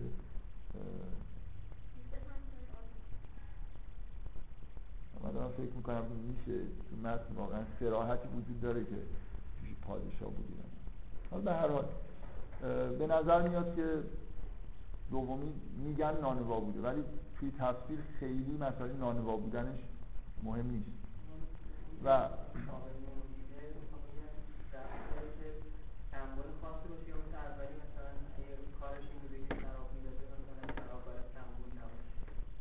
من, من فکر می‌کنم که مهم نیست برای خاطر اینکه نون اگه یه نفر خواب ببینه که داره نون میپزه خیلی مهمه که بدونیم نون واه هست یا نه. ولی حمل کردن نون روی سر در حالی که پرنده ها دارن ازش می‌خورن خیلی مهم نیست طرف نون یا شغل چیزی هست این کاملا سمبولیک. نونوا نون نمی‌ذارن رو سرشون و پرنده ها مثلا از نون بخورن. خیلی تو رویای دو هر چی رویا سمبولیک تره مهم نیست و کمتر اهمیت داره که کی هستی و تجربیات ولی رویای رئال برای اینکه در واقع ما درک بکنیم که چقدر داستانش رئاله یا رئال نیست بستگی این داره تو چه شغلی مثلا داری تو اگه مثلا فرض یه آدمی که ران... گواهی نامه رانندگی اصلا نداره و رانندگی نمی‌کنه اگه خودش پشت فرمان ببینه که داره رانندگی می‌کنه خب این یه جوری به اصطلاح معنی میشه. تا اینکه یه نفر مثلا راننده کامیونه و خودش پشت همون کامیون خودش ببینه یا برعکس. حالا ببخشید یه حالت متوسط. یه نفر راننده است. ولی راننده ماشین مثلا شخصی سواریه و حالا خودش رو پشت فرمان یه کامیون یا هواپیما می‌بینه. خلاصه این که یه نفر پشت فرمان یه هواپیما حتی بشینه سورئال نیست. خلاصه آدما پشت فرمان هواپیما خلبان ها میشینن. ولی اگه یه آدمی که خلبان نیست ببینه خب اینجا این داستان داستان رئالی نیست برای این آدم. اینکه شما نمی‌تونید این اینو نفر فروید تاکید می‌کنه. فروید که اصولا رویا رو با استفاده از تداعیار خودش هستی که رویا دیده تعبیر می‌کنه. بنابراین اینجوری نیست که شما بتونید برای فروید رویا یه نفر دیگر رو نقل بکنید بگید این معنیش چیه. خیلی احتمالش کمه که فروید همچین اصلا جواب بده و معنیدار بدونه این کار یون حالا با یه درصد بیشتری ممکنه برای رویاهای معنی های عمومی و ثابت قائل باشه. ولی باز به هر حال یه جنبه از رویا به واقعا به این آدم کی بوده که این خوابو دیده جنسیتش چی بوده چه سن و سالی داره چه کار هست و چجوری داره زندگی می‌کنه. مثلا فرض کنید یه رویای شما ببینید در مورد خانواده خود. واقعا یه مقدار جنس روابط خانوادگی شما باید روشن باشه. تا ما بفهمیم اصلا این چیزی که داره اونجا مثلا اگه یه نفر خواب ببینی که پدرش داره مادرش رو کتک می‌زنه من باید بدونم این کسی که این خواب دیده واقعا این یه همچین صحنه رو دیده یا نه؟ مثلا پدر مادرش خیلی روابطشون با هم خوبه. این یه دفعه تو خواب دیده که این حتی تعیین می‌کنه که پدر و مادر توی تعیین می‌کنه این رویا مربوط به خانواده یا نه مربوط به خانواده نیست. و پدر مادر سمبولیک هست دقت می‌کنید. داستان رویا زندگی شخصی اینکه چقدر تطبیق دارن تعیین می‌کنه که این داستان رئال هست نیست. من چقدر باید برم دنبال معانی سمبولیک بگردم. اگه یادتون باشه من توی اون جلسه که در این مورد بحث کردم یه مثالی زدم که یه زنی خواب دیده که یه کودکی رو یه بچه ای داره که فراموشش کرده و بهش مثلا نرسیده و گشنه است و بعد مدتی یادش افتاده و فکر می‌کنه که ممکنه مثلا در بچه در حد مرگ مثلا گرسنگی کشیده باشه. اینکه این زن بچه داره یا نه؟ و اینکه توی رویا فضایی که توی رویا هست فضای واقعی خونه خودش و آدم آدمای واقعی هستن یا نیستن. اینا تعیین می‌کنه که من این رویا رو باید به صورت کودک رو باید یک کودک سمبولیک بگیرم یا کودک واقعی. و حتی اگر می‌خوام کودک سمبولیک بگیرم در چه سطحی باید سمبولیک بگیرم؟ موضوع اینه که حتی تفسیر سمبولیک یه مراتبی داره یه لولایی داره. من این مثالی که براتون زدم مثلا فرض کنید پدر. پدر پدر خودتون تو رویاتون می‌تونه پدرتون باشه. به شرط اینکه یه ماجرایی در خانواده خودتون دارید خواب می‌کنید یعنی غیر پدرتون مثلا اشخاص دیگه هم که آشنا هستن هستن و داستان هم داستان خیلی عجیب و غریبی پدر می‌تونه نمادی از سنت به معنای سنت اجتماعی و فرهنگی تو جامعه شما باشه. و من این مثال این جلسه زدم که پدر می‌تونه جانشین خدا بشه. مثال از خود یونگه که رویا اینجوریه. یه دختری خواب دیده که پدرش که موجود غولاساست اینو گرفته و داره در حالی که توی مثلا مرغزاری هستن و باد میوزه داره دخترش رو مثلا میچرخونه. خب این دیگه این, این که پدرش نیست که موجود غول آسایی که داری همچین کاری می‌کنه در, در واقع ابعاد ماورای طبیعی اینجا پیدا کرده پدر.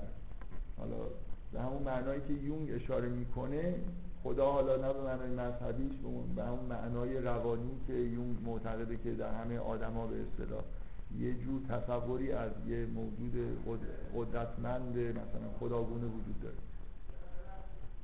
که اینو فروید هم به نوعی فروید اینجوری فکر می‌کنه که اصلا خدایی که در مذهب به وجود اومده یه جوری پروژکشن پدر و همین چیزی که از روانی می‌تونه در واقع تثبیت شده پدر.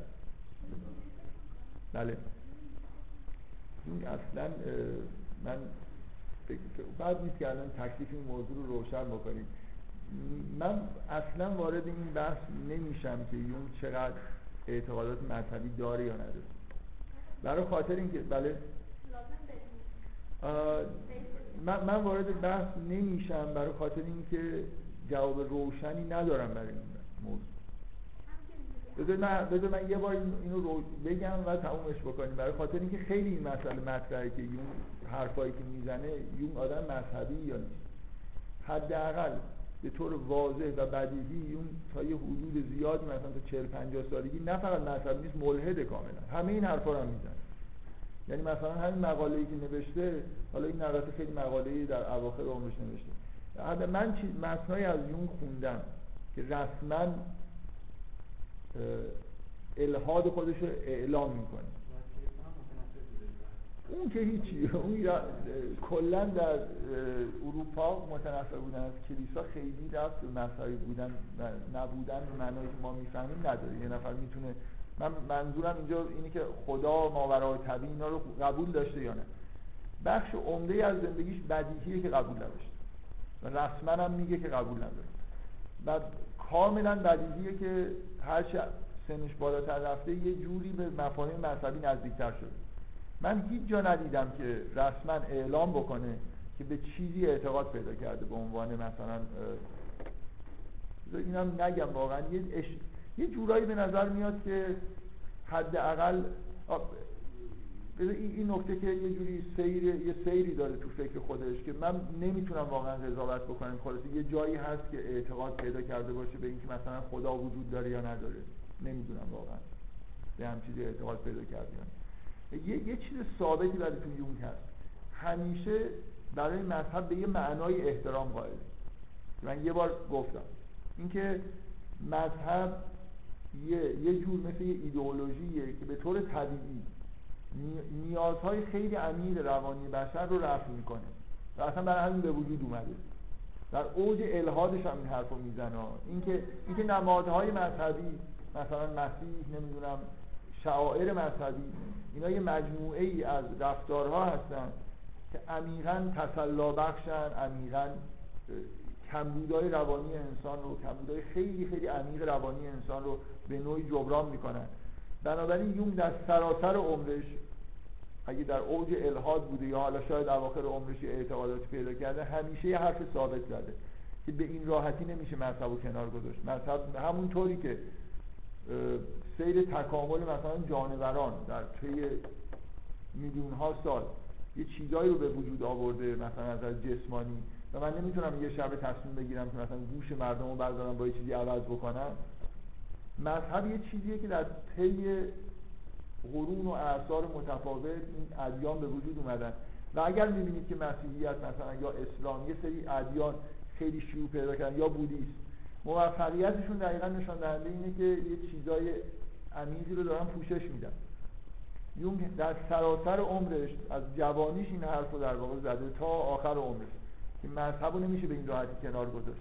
مگر اینکه جایگزینی براش داشته باشه. و معتقد بود که اگر با مذهب مبارزه بشه اونطوری که احساس می‌کرد که توی اروپا داره میشه به شدت ناامنی به وجود میاد برای روان انسان. بدون این مثلا شاعر دینی بدون نماد پردازی دینی. و یون بارها رو این تاکید کرده که عمیق‌ترین دلیل به وجود اومدن یه فاجعه های مثل جنگ جهانی اول و دوم اینه. اینکه آدما وقتی آدما دین رو در واقع از دست دادن خب میرن مثلا به یه چیزای عجیب و غریب مثل ناسیونالیسم معتقد میشن. یه جایی توی یه مقاله خیلی معروفی یونگ مقایسه می‌کنه مراسم گرد همایی های کمونیستا رو با شعائر دینی. اونا هم خلاصه مثلا در میدان سرخ محل مقدسیه جمع میشن. پرچم هایی که نماد یه چیزهایی هست رو هم می‌کنن. شعارهای خاصی میدن که کاملا مثل شعائر دینی ثابتن. و یه جوری یه روح جمعی مثلا روح جمعی پیدا می‌کنن یا اهداف مشخصی و تخلیه میشن. و بنابراین اینجوری نیست که شما مثلا مسیحیت رو گذاشتید کنار بتونید اینجور چیزها رو کنار بذارید. در اوج الهاد هم که باشید باز خلاص مردم یه جایی جمع میشن و یه شعائری رو انجام میدن.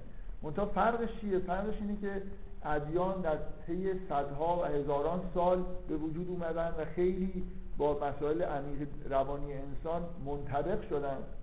در حالی که این ایدئولوژی های ساختگی جدیدی جدید حالا خیلی باید فکر بشه که چجوری می‌تونن در واقع اون امنیتی که مذهب به نظر روانی ایجاد می‌کنن ایجاد بکنن. بنابراین بذارید این بحث کلا ببندیم. من واقعا اگه جواب مشخص داشتم شاید یه روزی نیم ساعت بحث می‌کردم. من نمی‌دونم اعتقادات یون مثلا اواخر بعضی ها ادعا می‌کنن که خب واقعا اواخر عمرش به نظر می‌رسه که دیگه مثل آدم بله. فکر نمی کنم فکر می‌کنم کسایی که میگن یونگ اواخر عمرش دیوانه شده بود نه من فکر می‌کنم خیلی ها یونگ از ما اولش هم دیوانه می‌دونن.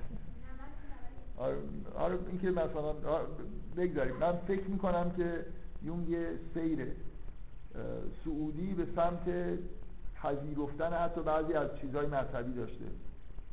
ولی نمی‌دونم که اعتقادات مذهبی پیدا کرده یا واقعا نمی‌دونم. هیچ جایی ندیدم که بشه سراحتا ازش نتیجه گرفت. ولی ولی خیلی دیگه به بودیسم نزدیک شده.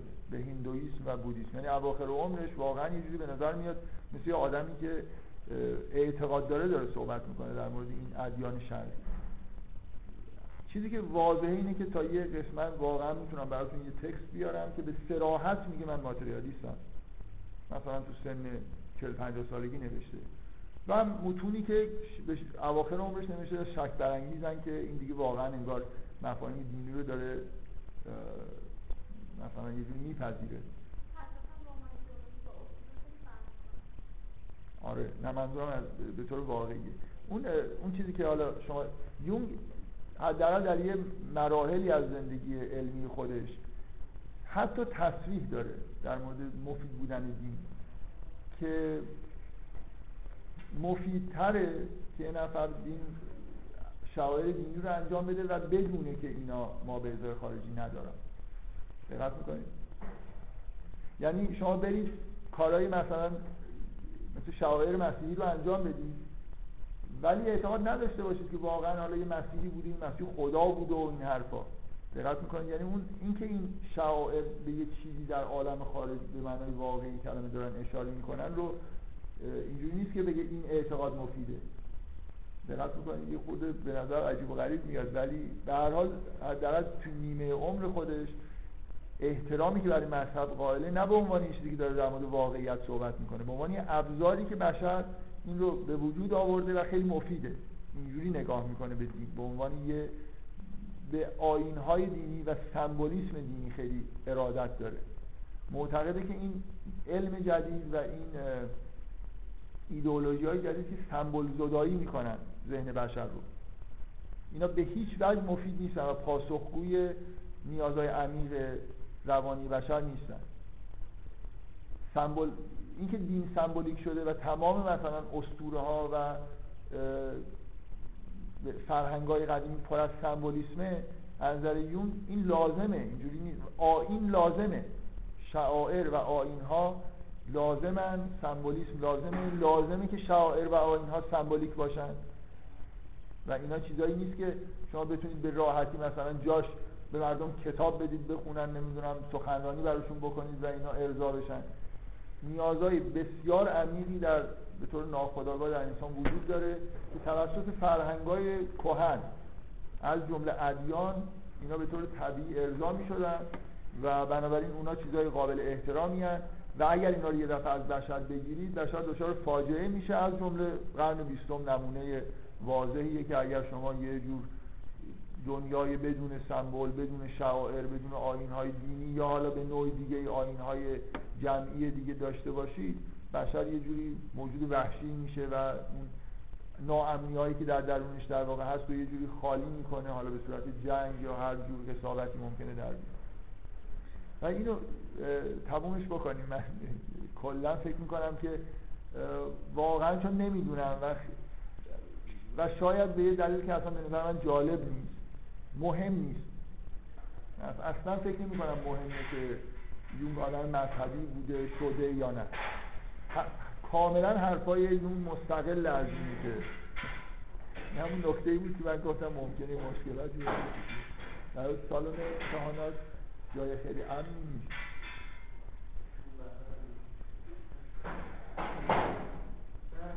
در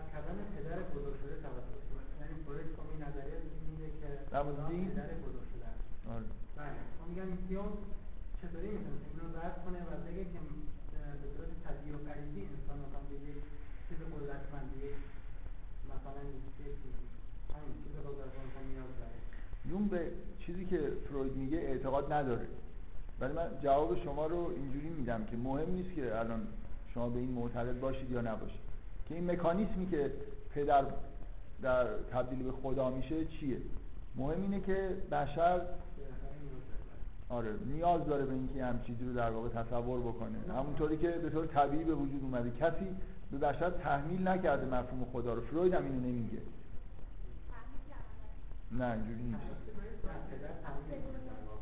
بله؟ پدر خودش رو اول تحمیل می‌کنه قوانین خودش رو بعدا مثلا همین پدره تبدیل میشه به یک چیز غیر من می‌خوام در دیدگاه فروید هم به وجود اومدن مفهوم خدا مفهوم نیست که موجودات از آسمان از کرات دیگه به ما داده باشن.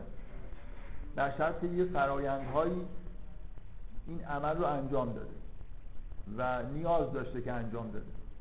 آرامش بخش بوده براش که مثلا فرض کنید تصویر پدر رو حالا بعد از اون فرایندهای عجیب و غریبی که فروید در موردش صحبت می‌کنه من یه بار گفتم تو این جلسات که چیه تبدیلش بکنه به تصویر خدا.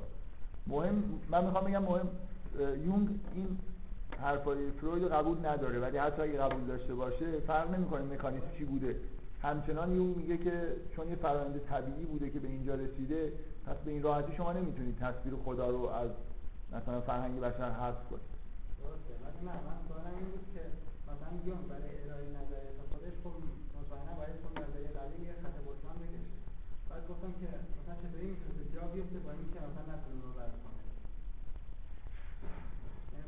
چه دلیلی داشته که مثلا اینو رد اصلا اصلا شیوه برخورد رویا با مسائل آره من همین خیلی واردش نشدیم. شیوه برخورد رویا با برخورد یون با این مسئله به وجود اومدن مثلا یه چیزای سمبولیک از ریشه متفاوته اینجوری با فروید. بنابراین نمی‌تونه شما نمی‌تونید اون داستان فروید رو توی سیستم یونگی بنشونید. این برای خوش حرفای دیگه ای می‌زنه. در واقع لزومی نداره یه تئوری جز به جز تئوری قبل رو رد بکنه. می‌تونه بگه من منسجمترم بهترم بهتر کار می‌کنم خود به خود. انیشتن لازم نیست بیاد F مساوی با ام آ یا نمی‌دونم فرمول جاذبه نیوتونی رو رد بکنه. یه چیزی جاش می‌ذاره و میگه این بهتر کار می‌کنه. یون فکر می‌کنم اصولا درگیری با اینکه بخواد اجزاء مثلا حرفای فروید فروید رو رد بکنه نداشته. حداقل اگر هم داشته چند سالی بیشتر طول نکشید.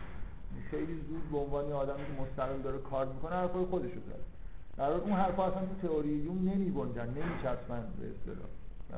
ردم نمیشن به اون معنی که شما می‌خواد بفهمید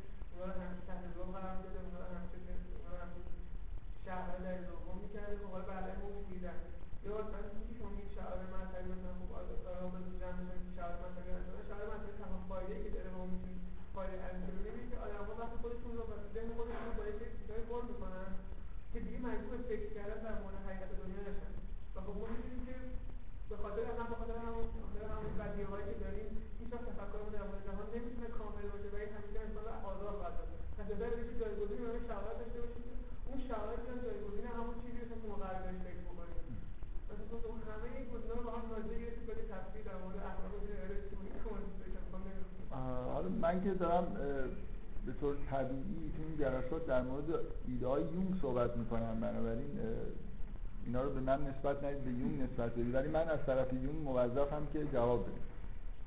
خب خیلی سریع حرف زدید در هم زدید که به این راحتی مثلا هم من باز جزئیات نمیشم. برای اینکه کل بذارید فقط یه چند تا چیز کلی بهتون بگم. تمام حرفایی که شما دارید می‌زنید از طرف یونگ دارم میگم. همش در واقع همون ایراد بسیار بسیار بزرگی رو که یونگ احساس می‌کنه که فرهنگ بشری پیدا کرده توش هست. اونم تاکید بسیار زیاد و تقدس قائل شدن برای تفکر خداگاه. مثلا یه جوری شعائر یه چیزهایی هستن که باعث میشن ما مثلا یه جوری فکر نکنیم یه جوری اینکه فکر کردن تفکر الان ما در دورانی داریم زندگی می‌کنیم. بد نیست که این رو بفهمید که چرا اینقدر یون یه موجودیه که از مجامع آکادمیک اینو یه جوری تردش کردن.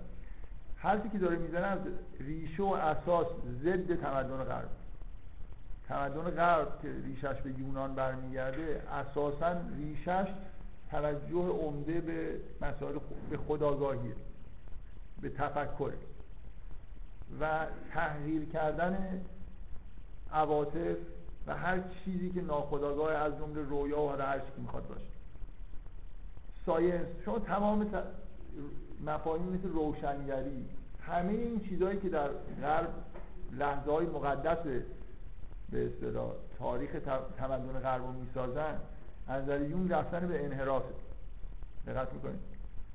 شما یه جوری در واقع مطابق مد مثلا قرن بیستم دارید حرف می‌زنید. همون چیزی که یون باش مخالفه. خوبه که اینو بدونید. یون دقیقا همینو می‌خواد بگه. می‌خواد بگه اینجور نگاه کردن به دنیا انحرافه. توجه نکردن به ناخداگاه و اون چیزهای عمیقی که بدون تفکر در واقع وجود دارن. و اصالت دادن به چیزهای خداگاه کاملا نیست انحرافی. نه اینکه خداگاه چیز بدی باشه. اینکه یه آمیزه ای از ناخداگاه و خداگاه خوبه.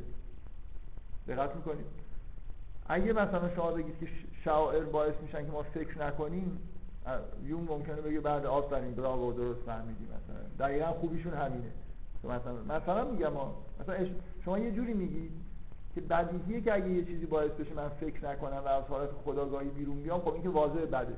از اون واضح نیست که بده بلکه برعکس. اینکه شما تمام مدت بخواید فقط مثلا با تفکر زندگی بکنید تفکری که یه جوری بیسش زبان قراردادیه که ما به وجود آوردیم کاملا موجود ناقص الخلقه میشه. کما اینکه از یون تمام این تمدن غرب به سمت یه موجودات ناقص الخلقه رفته. اصلا این آدم ها آدم حساب نمیشن از یون این چیزی که توی تمدن غرب ساخته شده. دقت می‌کنید؟ برای همینی که یونگ یه جوری هی میره به هر حال به فرهنگای 5000 سال قبل می‌رسه و به نظرش میاد اونا فرهنگای طبیعی‌تر و مفیدتری هستن. تا این چیز عجق و عجقی که ما در قرن 20 مثلا ساختیم. بنابراین من می‌خوام بگم بیس تفکر شما اصولا اینه که همون جوری نگاه می‌کنید که به ما آموزش دادن. یون درست داره برخلاف همه تعلیمات آکادمیک ما حرف می‌زنه. برای همین فهمیدن فضای فکری یون خیلی سخته تئوری یون صغیره برای خاطر اینکه یه جوری در خلاف جریان داره شنا می‌کنه یون. طبیعیه که یونگو توی محیط آکادمیکی راه ندن. غربی ها اصولا احساس می‌کنن اصلا یون بهشون توهین کرده. یون با سراحت میگه باید بریم دوزانو بشینیم از شرقی ها چیز یاد بگیریم مثلا. ما اصلا کاملا موجودات منحرفی شدیم و به درد هیچ فرهنگ ما به درد هیچ چی نمی‌خوره. همه رو بذاریم کنار. دوباره بریم من حتی می‌خوام بگم بعضی جا دارم اقراق می‌کنم ولی بعضی جا با سراحت این حرف رو می‌زنه که اونا فرهنگ های برتری هستن نسبت به فرهنگ های ما ما اینجوری منحرف شدیم. به دلایلی که مثلا فرض کنید ساینس به وجود اومد مثلا یه جوری تکنولوژی به وجود اومده و اینا یه جوری زندگی مادی رو به نظر میاد که داره ارتقا میده و ما به شدت از معنویت از اون چیزهای عمیقی که احتیاجات عمیقی که تو روان ما بوده در واقع فاصله گرفتیم. تمدن غرب ظاهری ترین احتیاجات ما رو داره رفت می‌کنه.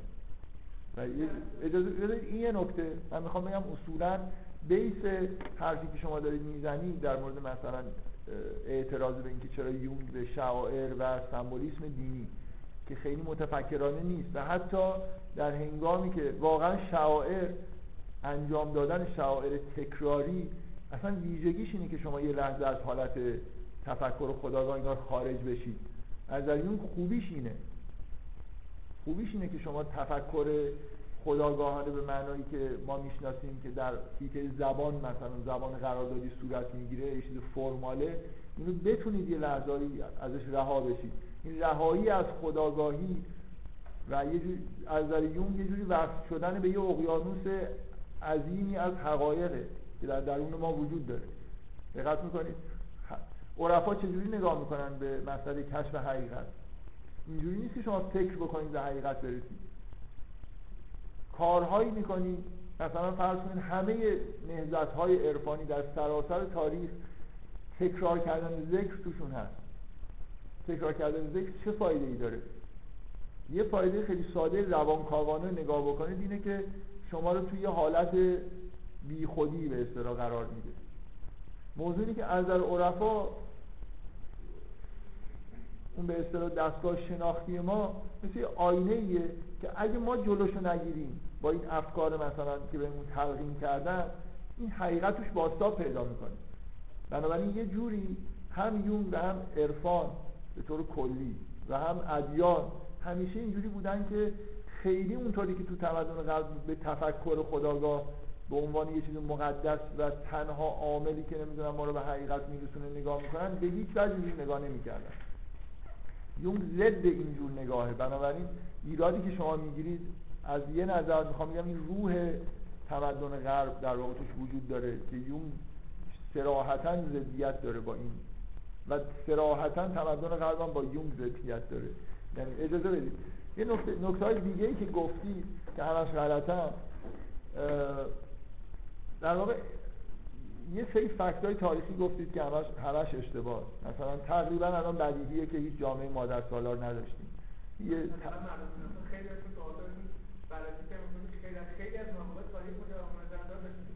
تقریبا فکر می‌کنم الان جزو بدیهیاته که اون تحقیقاتی که توی نیمه اول قرن بیستم انجام گرفت مخصوصا یه آدم فرانسوی معروفی الان یادم نیست. من فقط برای اینکه متوجه بشید که از چه حدی این مسئله به اصطلاح لوس شده سیمون دوبار رهبر مثلا موج دوم فمینیسمه و طبعا باید خیلی خوشش بیاد از اینکه یه دورانی در تاریخ بشر مادر سالاری بوده.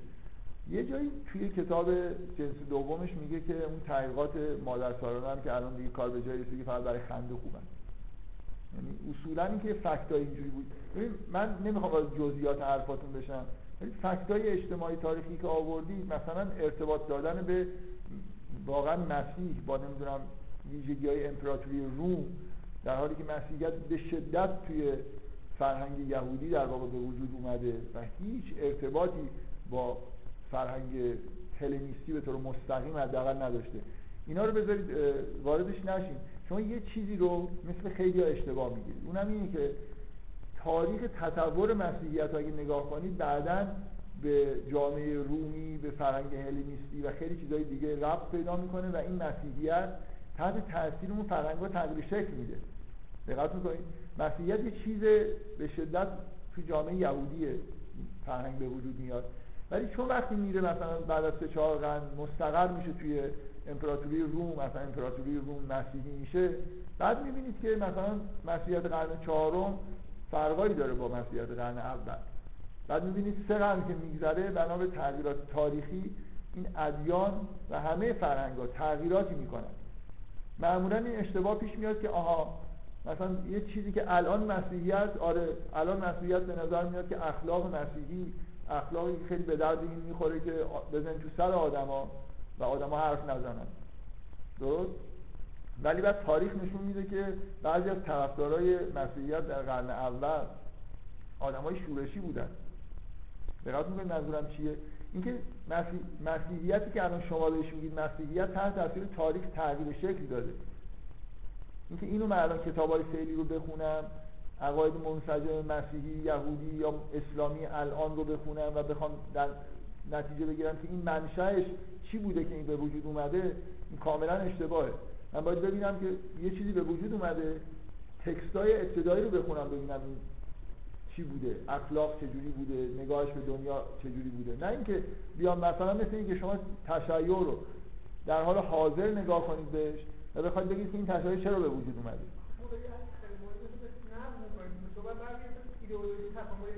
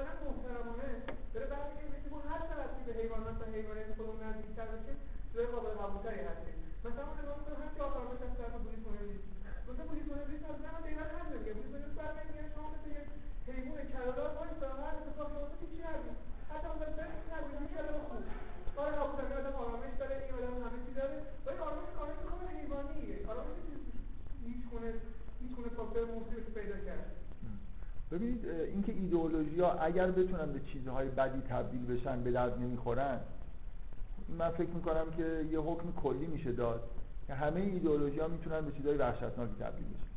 مارکسیسم یه ایدئولوژی بسیار روشنفکرانه است به نظر من یکی از قوی ترین ایدئولوژی های متفکرانه ای که در تاریخ به وجود اومده در از نظر قدرت تحلیلی که مارکس تو مسائل اجتماعی هست.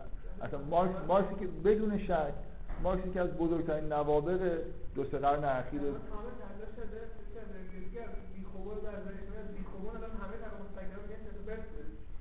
خیلی جالبه که الان اکثریت همچنان اکثریت متفکرین روشنفکر اروپایی مارکسیست می‌دونن خودشون. شما دقیقا به اون فضای آکادمی که احمقانه دارید اشاره می‌کنید که در واقع توی دانشگاه هایی که اقتصاد مثلا درس میدن اقتصاد کاپیتالیستی درس میدن این چرندیاتو میگن که مثلا مارکس رد شده و فلان همین الان شما تو اروپا برید یه لیستی تهیه بکنید از روشنفکرهای اروپایی. اونا هم همشون یعنی همین الان همین الان شما برید روشنفکرهای بزرگ اروپا رو لیست تهیه بکنید بیارید خیلی مغرضانه نباشه. من مطمئنم هر کاری بکنید نصف بیشترشون ادعای مارکسیست بودن داره. میپذیرید. خب ببخشید ببخشید یه عبارتی گفتید که همه متفکران میگن که همش مزخرف بود مارکسیسم این آکاد این آ... اون متفکرایی که شما بهش اشاره می‌کنید مثلا استادای دانشگاه های نمی‌دونم اقتصادی که محیط های آکادمیک هستن معمولا آدمایی هستن که فکر نمی‌کنن. این چیزهایی رو خوندن و همون پس میدن. در واقع دارن چیکار می‌کنن؟ این چیزی که توی جوامع آکادمیک هست اینه که همین اقتصادی که هست خب با اقتصاد کاپیتالیستی حالا ما چیکار کنیم؟ دقت می‌کنید. ببینید فرق مارکس و مارکسیست ها با یه آدمی که استاد دانشگاه اقتصاد داره درس میده اینه که مارکس به فکر یه آدمی که ایدئال هایی داره و می‌خواد جامعه رو به یه سمتی ببره فکر می‌کنه که وظیفش اینه که تغییرات ایجاد بکنه. محیط آکادمیک اصولا نه دنبال اینه که تغییرات ایجاد بکنه. یعنی الان شما از اقتصاددان به طور طبیعی باید انتظار داشته باشید که در مورد اقتصاد کاپیتالیستی بحث بکنه چون اقتصادی که متداول توی دنیا همینه دیگه. خب.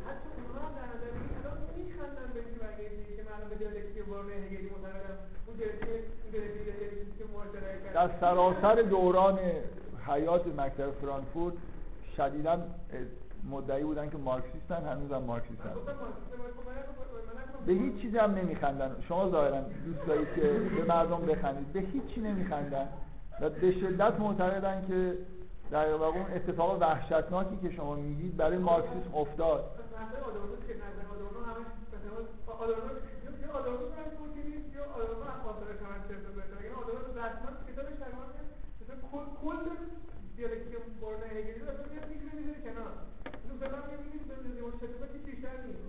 ولی آدور ولی آدورنو خودش یه آدمی توی سنت مارکسیستی می‌دونه. معنی این که من تو سنت مگه من الان دارم از مارکسیسم دفاع می‌کنم میگم خیلی هوشمندانه است و خیلی جالبه مارکسیستم. خب آدو... ولی فکر کنم اگه از آدورنو بپرسید آدورنو تناقضش در این حدی که میگه من مارکسیستم ولی فلان فکر مثلا مارکسیستی رو قبول ندارم. آدمای مکتب فرانکفورت آدمای ابلهی نیستن که بخوان مثل مثلا فرض کنید یه کارگری که تو حزب کمونیست اسم نوشته بیاد مثلا کتاب های مارکس مثل کتاب مقدس بخونه. خب یه جاییش رو قبول نمی‌کنه. بعضی جا آدورنو معتقده که مثلا آدورنو و همه آدمایی که مکتب فرانکفورت بودن که مثلا تحلیل مارکس در زمان خودش درست بودن ولی الان ما باید تحلیل جدیدی برای جامعه جدید داشته باشیم برای اینکه تغییرات اساسی ایجاد شده. بذارید نه دیگه حرف نزنید. خیلی پراکنده صحبت می‌کنید و قبول کنید حرفاتون مثلا ربطی به مستقیما به بحثایی که الان ما داریم می‌کنیم نداره. فقط نکتهایی که تو حرفاتون بود این بود که به نظر من نکته اساسیش اینه که شما دقیقا از یه موضوع آکادمیک غربی دارید نگاه می‌کنید به مسائل و فکر می‌کنید چیز خوبیه. و فکر می‌کنم خیلی مهمه که یه نفر که داره یونگ می‌خونه لاغت شک بکنه در اینکه این فضای آکادمیک سرشار از تقدس تفکر و این حرفا چیز به اصطلاح مقدسیه بلکه برعکس. فکر می‌کنم تو نگاه آدمی مثل یونگ نه تنها مقدس نیست یه جوری پسته. و واقعا اینقدر تون تون حرفای اشتباه می‌زنید که آدم نمی‌دونه که از کجا شروع بکنه. این چیزی که در مورد بودیسم میگید مثل حیوان هستن و این حرفا من فکر می‌کنم که واقعا و اینکه اینا منشأ بودیسم جنگایی بوده که اونجا واقعا اتفاق میافتاده و اینا اینا یه جوری کمتر میشه حرفای تا این حد غلط زد که مثلا یه 99 معمولا هر حرف خلاصی یه حقایقی که توش هست ولی اینا یه جوری حرفایی که می‌زنید تقریبا 100 درصد غلطن. و اینکه بودیسم واقعا بذارید باید یه نکته که من داشتید حرف می‌زدید به ذهنم رسید اینکه شما خیلی به ایدئولوژی و فرهنگ هم که نگاه می‌کنید نگاه اجتماعی دارید. مثلا بودیسم بده برای خاطر اینکه مردم میشینن سر جای خودشون مثلا انقلاب نمی‌کنن یا مثلا تحرک اجتماعی نداره. به جهنم که نداره.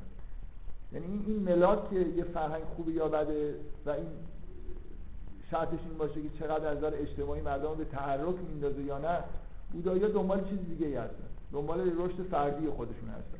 و یون معتقده چرا به بودیسم اینقدر ارادت داره یا به هندویسم؟ اون چیزی که توی فرهنگ غرب فرهنگ پست غرب نظر من دارم با زبان یون صحبت می‌کنم. جای جای یون نشستم. شاید واقعا خودم اینجوری این همچین تعبیر رو نپسندم. ولی اون چیزی که توی این فرهنگ در واقع نیست و فراموش شده برای همون یه جور حالت پست پیدا کرده رشد فردیه.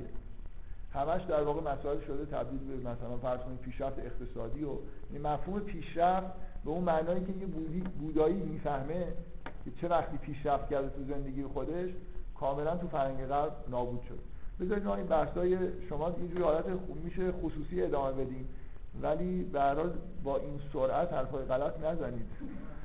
من بذار شما اگه سوالی دارید که مربوط به آه خیلی ممنون. نه قبل اینکه یعنی من یه سوالی در مورد ما می‌خوایم من ما هدف هدفمون برگردیم به رویا که قبل از پدرسالاری مادر زندگی من می‌تونم جواب ندم دیگه. اگه سوالی یه جوری باشه که انحرافی باشه یعنی از بحث خودمون داریم دور میشیم. دیگه این واقعا موضوع مادر سالی پدر سالی دیگه هیچ ربطی نداشت ایشون هم یه چیزی توی حرفاش می‌تونید بعد از جلسه از من بپرسید نظرمو بپرسید. بفرمایید. این فرضیه رئالیستی و سمبولیکی تو رویا چیز کردید صحبت کردید راجبش. این احساس یا که خود فرد هم می‌تونه این چیزی کنه ممکنه یه صحنه خیلی چیز باشه. خیلی واقعی روزمره اتفاق میفته ولی فردی که تو اون صحنه چیزه احساس الیه بودن رو ببینی از اون محیط آشنا نیست. یعنی یعنی احساس که ناآشناست ولی واقعی اتفاق میفته که دنیای واقعی اتفاق میفته ببخشید یه یه معنی حرفتون می‌تونه این باشه. من یه چیز رئالیستی ببینم ولی توی فضایی که فضای معمولی زندگی من نیست. مثلا من خودم رو توی یه محیط مثلا قرون وسطایی ببینم ولی اتفاقایی که داره میفته و آدمایی که اونجا حضور دارن همشون آدمای رئال باشه یکی این که من تو خونه یه معنیش می‌تونه این باشه. من توی همه چیز واقعیه ولی من احساس خوبی ندارم. احساس هم نمی کنم که این واقعیه. آره آه. خب. یعنی همه چی واقعیه ولی من احساسم اونی نیست که تو محیط واقعی من جواب ندم برای خاطر اینکه این مثل چیزه. من تو عمرم یه همچین رویایی از کسی نشیدم. که خب باشه جالبه. ولی می‌خوام بگم این توی قواعد کلی من لازم نمی‌بینم به یه چیز در این حد عجیب اشاره بکنم که ممکنه یه رویایی نه عجیب بودن به معنای تکست رویا عجیب باشه نه اینکه اون اتفاقی که میفته یعنی من یه چیزی رو در کاملا به صورت رئال ببینم خودم هم باشم آدمام رئال باشن. این مثل یه قطعه از واقعیت ولی حسی که تو رویا دارم اینه که انگار مثلا اینجا یه چیز غیر واقعی وجود داره. در واقع این تکست نیست که اینجا مطرحه. اینجا حس شما نسبت به اون تکسته که یه جوری غیر عادیه بذارید می‌خوام بگم الان خیلی مهمه الان دارم میگم که یه تکست یه رویا رو وقتی دارم می‌بینم می‌تونه رئال باشه می‌تونه غیر. شما یه چیز خیلی ذهنی تری رو دارید سابجکتیوی رو دارید میگید. اینکه ممکنه یه نفر یه تکست کاملا رئال تعریف بکنه ولی بگه که من نسبت بهش حس سورئال داشتم وقتی داشتم خواب می‌دیدم. نکته جالبیه دیگه. نکته نکته جالبیه ولی فکر می‌کنم یه جوری خارج از این بحثی که من دارم می‌کنم. حالا شما اگه اون رویای خاص برای من تعریف بکنید ممکنه اونقدر جالب باشه که من یه جایی بهش اشاره کنم. می‌خواستم همین از این بگذاریم برعکسش هم می‌تونه باشه. ممکنه این فضا کاملا سورئال باشه. مهم که احساس بشه که آره. همیشه دیجا بود ولی کلا اینکه حسای آدم موقع اینکه داره رویا رو می‌بینه چقدر مهمه که من از یه نفر بپرسم که تو حس چی بود؟ خیلی وقتا مهمه برای خاطر اینکه مثلا مهمه که طرف چقدر وحشت کرده طرف چقدر تحت تاثیر قرار گرفته. انتها وقتی وقتی واقعی تو رویا شما می‌بینید که مثلا بذارید من این نمونه خیلی ساده بگم. بکنم قبلا بهش اشاره کردم تو این جلسه که در مورد ظاهر شدن بیماری ها توی خواب صحبت می‌کردم. من می‌تونم یه واقعی رو توی رویا ببینم. ببینم که مثلا شکمم پاره شده و در خون میاد. و کاملا احساس خونسردی تو رویا داشته باشم. نترسم. و برعکس می‌تونم همین صحنه رو ببینم و چنان بترسم که مثلا انگار تو عمرم تا حالا همچین چیزی رو تجربه نکرد ترسی رو تجربه نکرده باشم. و جالب اینه که وقتی که خون سردم به احتمال زیادی نشانه بیماریه. وقتی میترسم باید تعبیر سمبولیک بکنم. من اینو به عنوان این مثالی که قبلا در موردش صحبت کردم اینکه حس من چیه اون لحظه ترسیدم یا نترسیدم توی نحوه برخورد من با این رویا تاثیر می‌ذاره. قطعا از هر آدمی که رویا می‌بینه باید احساساتشو پرسید. ترسیده یا نه؟ شاید خوشش اومده. اینکه اینکه حسش توی رویا به شدت مهمه که مثلا شما می‌خواید ببینید یه واقعی رو می‌بینید توی رویا. اینکه حس خوشی بهتون دست داده توی رویا یا نه مثلا فرض کنید شما خودتون توی رویا می‌بینید یه مثال خیلی واضحه که دارید یه کاری رو می‌کنید. اگه به شدت احساس بدی داشته باشید تو رویا مثل اینه که اگه بخوایم تعبیر بکنیم بگیم اگه پیام این رویا برای شما داره این که این کارو نکن. ولی اگه حستون تو رویا وقتی دارید این کارو می‌کنید خوبه و رویا یه رویایی به اصطلاح هپی اندیه مثل اینه که رویا داره تشکیل می‌کنه که این کارو بکن. بنابراین اصلا کاملا می‌تونه قرینه به نگاتیو اون یکی باشه. بر اساس اینکه شما احساستون موقعی که دارید رویا رو می‌بینید چیه؟ ترس شادیه یا چیز دیگه. ولی اون مفهوم رئال بودن غیر رئال بودن بذاریم کنار. من فعلا داریم در مورد این بحث می‌کنیم. یه تکستی که در واقع جلومون می‌ذارن سطح سمبولیک بودنشو. اینکه من در چه لولی باید اینو سمبولیک فرض بکنم نکته مهم اینه که می‌تونه سمبولیک نباشه تعبیر توی حالتهای خاص. می‌تونه سمبول ها لول های مختلف داشته باشه.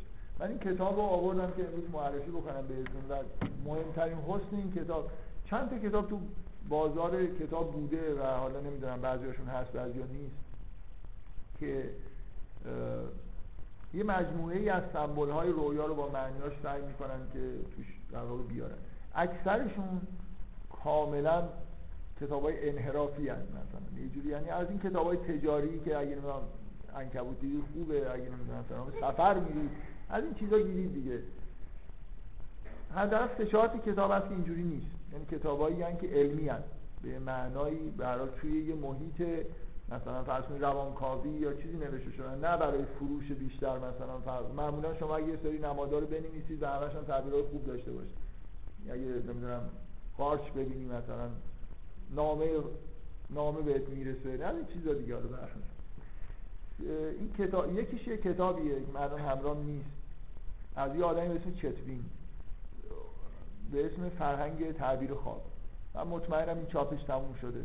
در اینکه از اون انتشاراتی که چاپ کرده یکی دو سال پیش پرسیدم گفت دیگه نداره. ولی اونقدر چاپش تموم نشده که اصلا تو بازار پیدا نشه. یعنی تا دو سال پیش توی نمایشگاه آوردن. ظاهرا همش رو فروختن ممکنه مثلا تک و توک این ور باشه. این کتاب خیلی خیلی خوبیه. کتاب کوچیکیه خیلی تعداد نماهاش نماداش کمه ولی کتاب خیلی معتبریه. یعنی میشه به صحتش اعتماد خوبی کرد.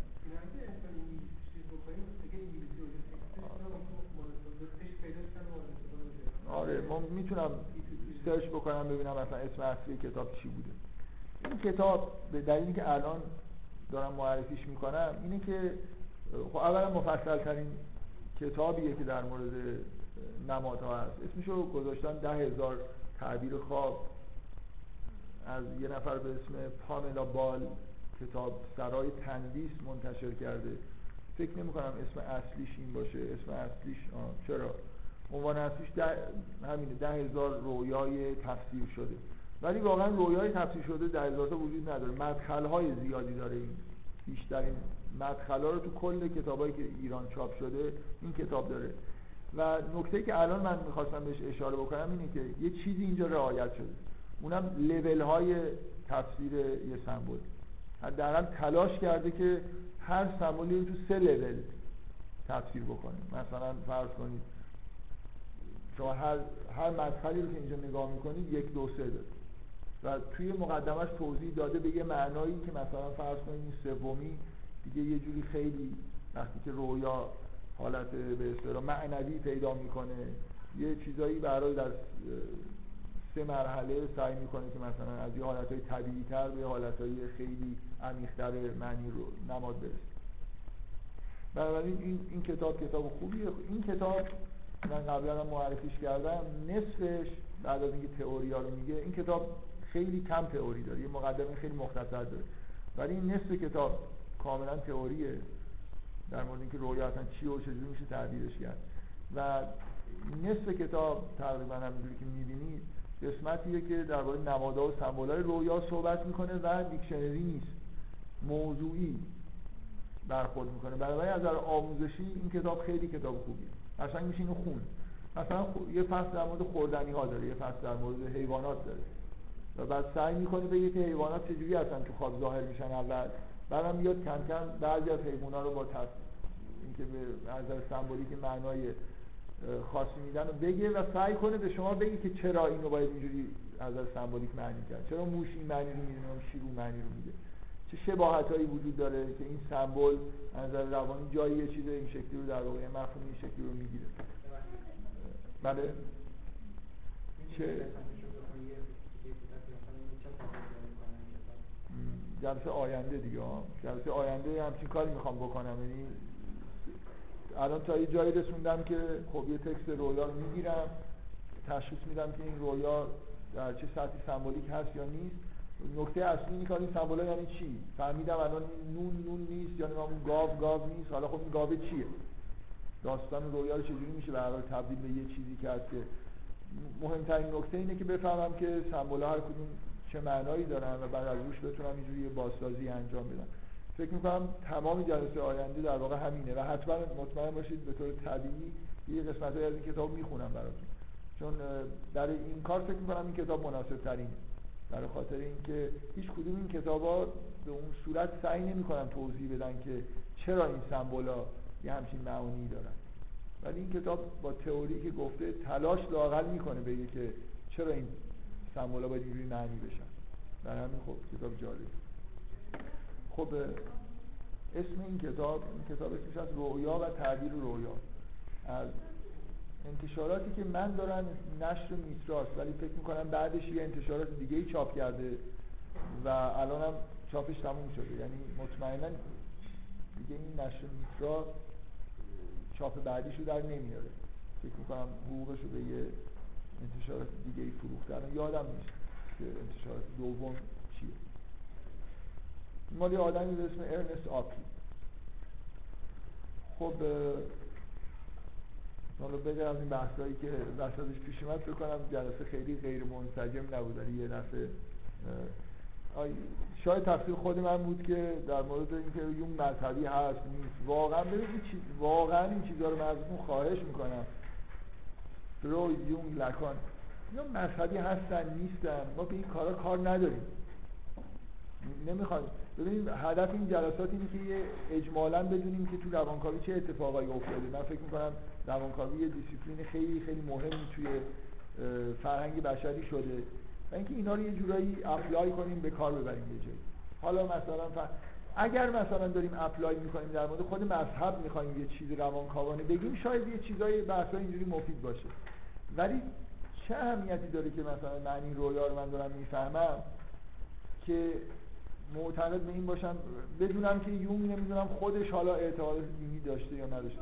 تقریبا میشه گفت من می‌تونم با اطمینان بگم بالای 90 مثلا 90 درصد حداقل حرفایی که یون زده و اینا مستقل از اینه که اعتقادات شخصی خودشون چیه مستقل از اینه که شما اعتقادات دینی خودتون داشته باشید یا نداشته باشید. همون قدری که توی کلاس فیزیک از این سوالا می‌پرسید انیشتین واقعا خدا رو شما می‌دونید انیشتین خدا رو قبول داشته یا نه؟ آره. بله. به هیچ وجه اینطوری به هیچ وجه اینطوری نیست. کاملا با خدا به اون معنایی که تو ذهن شما صد نه تنها معتقد نبوده صد درصد مخالف بوده. و یه مقاله یه مقاله بسیار معروفی داره که کلی شور و هیجان ایجاد کرد توی محافل مذهبی که مثلا جوابشو بدن برای اینکه به خدای غیر شخصی معتقد نیست. در به خدایی مثل خدای بودیسم معتقده نه به خدای ادیان ابراهیمی. خب حالا فرق می‌کرد. مثلا نظری نسبیت انیشتن اگه من بخوام درس بدم که از من بپرس من واقعا می‌خوام بگم همون احساسی رو دارم که اگه نسبیت دارم درس میدم یکی بپرسه که انیشتن خدا رو قبول داشته یا نه. تقریبا همونقدر به نظر من بی رفته که یون مذهبی بوده. من خودم گفتم برای اینکه اینقدر این حرف رو می‌زنن. من یه بار خیلی وقت قبل یه سخنرانی در مورد یون توی دانشگاه سنت شریف کردم توی اون دفتر مطالعات فرهنگی. بعد یه دانشجویی چند ماه چند هفته چند ماه بعدش به من من دید. گفت شنیدم در مورد افکاری یک کشیشی صحبت کرد. واقعا بعضیا فکر می‌کنن که یون یه آدم مثلا متعصب مذهبی بوده. این حرفا هم زده برای اینکه مثلا مذهب جوری نجات بده. در حالی که من احساسم اینه که یون یه جوری آخرین سنگریه که اگه مذهب بخواد یه روز پیروز بشه باید فصل بکنه. به دلایلی که شاید بعدا یه بار اینو بهش اشاره بکنم که مثلا از اگه دین یه جوری بخواد غلبه بکنه فروید زود میشه از سر راه برداشت. یونگ نمیشه از سر راه برداشت. یعنی یه برای خاطر اینکه همه پدیده هایی که پدیده های عجیب و غریبی که ممکنه به نفع مذهب یه جوری یه روزی شهادت بدن و یونگ داره سعی می‌کنه تعبیر ماتریالیستی ازش بده. بنابراین یه جوری تقریبا از نظر فنومنولوژی دست آدمای مذهبی خالی میشه. در... که بتونن از یه پدیده استفاده بکنن. شما خوابم ببینید. آینده توی خواب ببینید. چیزی ثابت نمیشه. یونگ میگه من یه توجیهات ماتریالیستی برای این موضوع پیدا کردم مثلا. متوجه منظورم چیه؟ چون پدیده هایی که یونگ بهش اشاره می‌کنه یه جوری خارج از محدوده scientific و آکادمیکن و یه جوری شبیه فنومنولوژی که آدمای مذهبی بیشتر باش کار می‌کنن فکر می‌کنن این آدم مثلا باید مذهبی باشه که این حرفا رو داره می‌زنه. حالا به هر حال مثلا باور کنید چیزی نداره. من کلا سعی کردم که همین رو بگم ولی شما متاسفانه ادامه دادید این بحث رو. هیچ ربطی نداره. شما نظرتون در مورد مذهب چیه یا یون نظرش در مورد مذهب چی بوده؟ یه سری تکنیک اینجا وجود داره. هم مثل فرمولای نسبیت انیشتن. ما می‌خوایم این تکنیکا رو یاد بگیریم و بعد یاد بگیریم چجوری میشه تو مسائل فر... نقد مثلا فرهنگی اینا رو apply بکنیم. فقط وقتی فکر می‌کنم این مسائل مهم میشه که بیایم در مورد مثلا فرض کنید اینا رو بخوایم apply بکنیم در مورد شعائر دینی صحبت بکنیم. بعد شاید یه خورده در مورد این که حالا نظرش چی بوده میشه مثلا فرض کنید دین رو قبول داشت و حرفای یونگ رو پذیرفت یا نه. فکر کنم اگه سوالی رو بخوام جواب بدم واقعا اینه. آیا اعتقاد به دین اعتقاد مثلا داشتن به یه دینی به معنای واقعی کلمه با اعتقاد داشتن به حرفای یون تضاد داره یا نه؟ فکر می‌کنم راحت نباشه توجیه کردن این که تئوریای یون با مذهب سازگارن. حالا می‌خوام بگم اینجوری برعکس. یون بیشتر شبیه آنتی کرایسته تا شبیه کشیش. حالا خدا بیامرزدش خیلی حرف بدی زد. خیلی حرف بدی زدم خب بگذاریم. جلسه آینده رسما دیگه شاید یه جلسه کامل در مورد سمبول صحبت بکنیم سلام. دو تا مسئله. یکی این که چه خوابی دیدید که رئال بوده ولی حسه غیر اگه خواستی بر ترس الان بله. آها خب این که آره مثلا موضوع مثلا بیماری و چیز دیگه این که مثلا اگه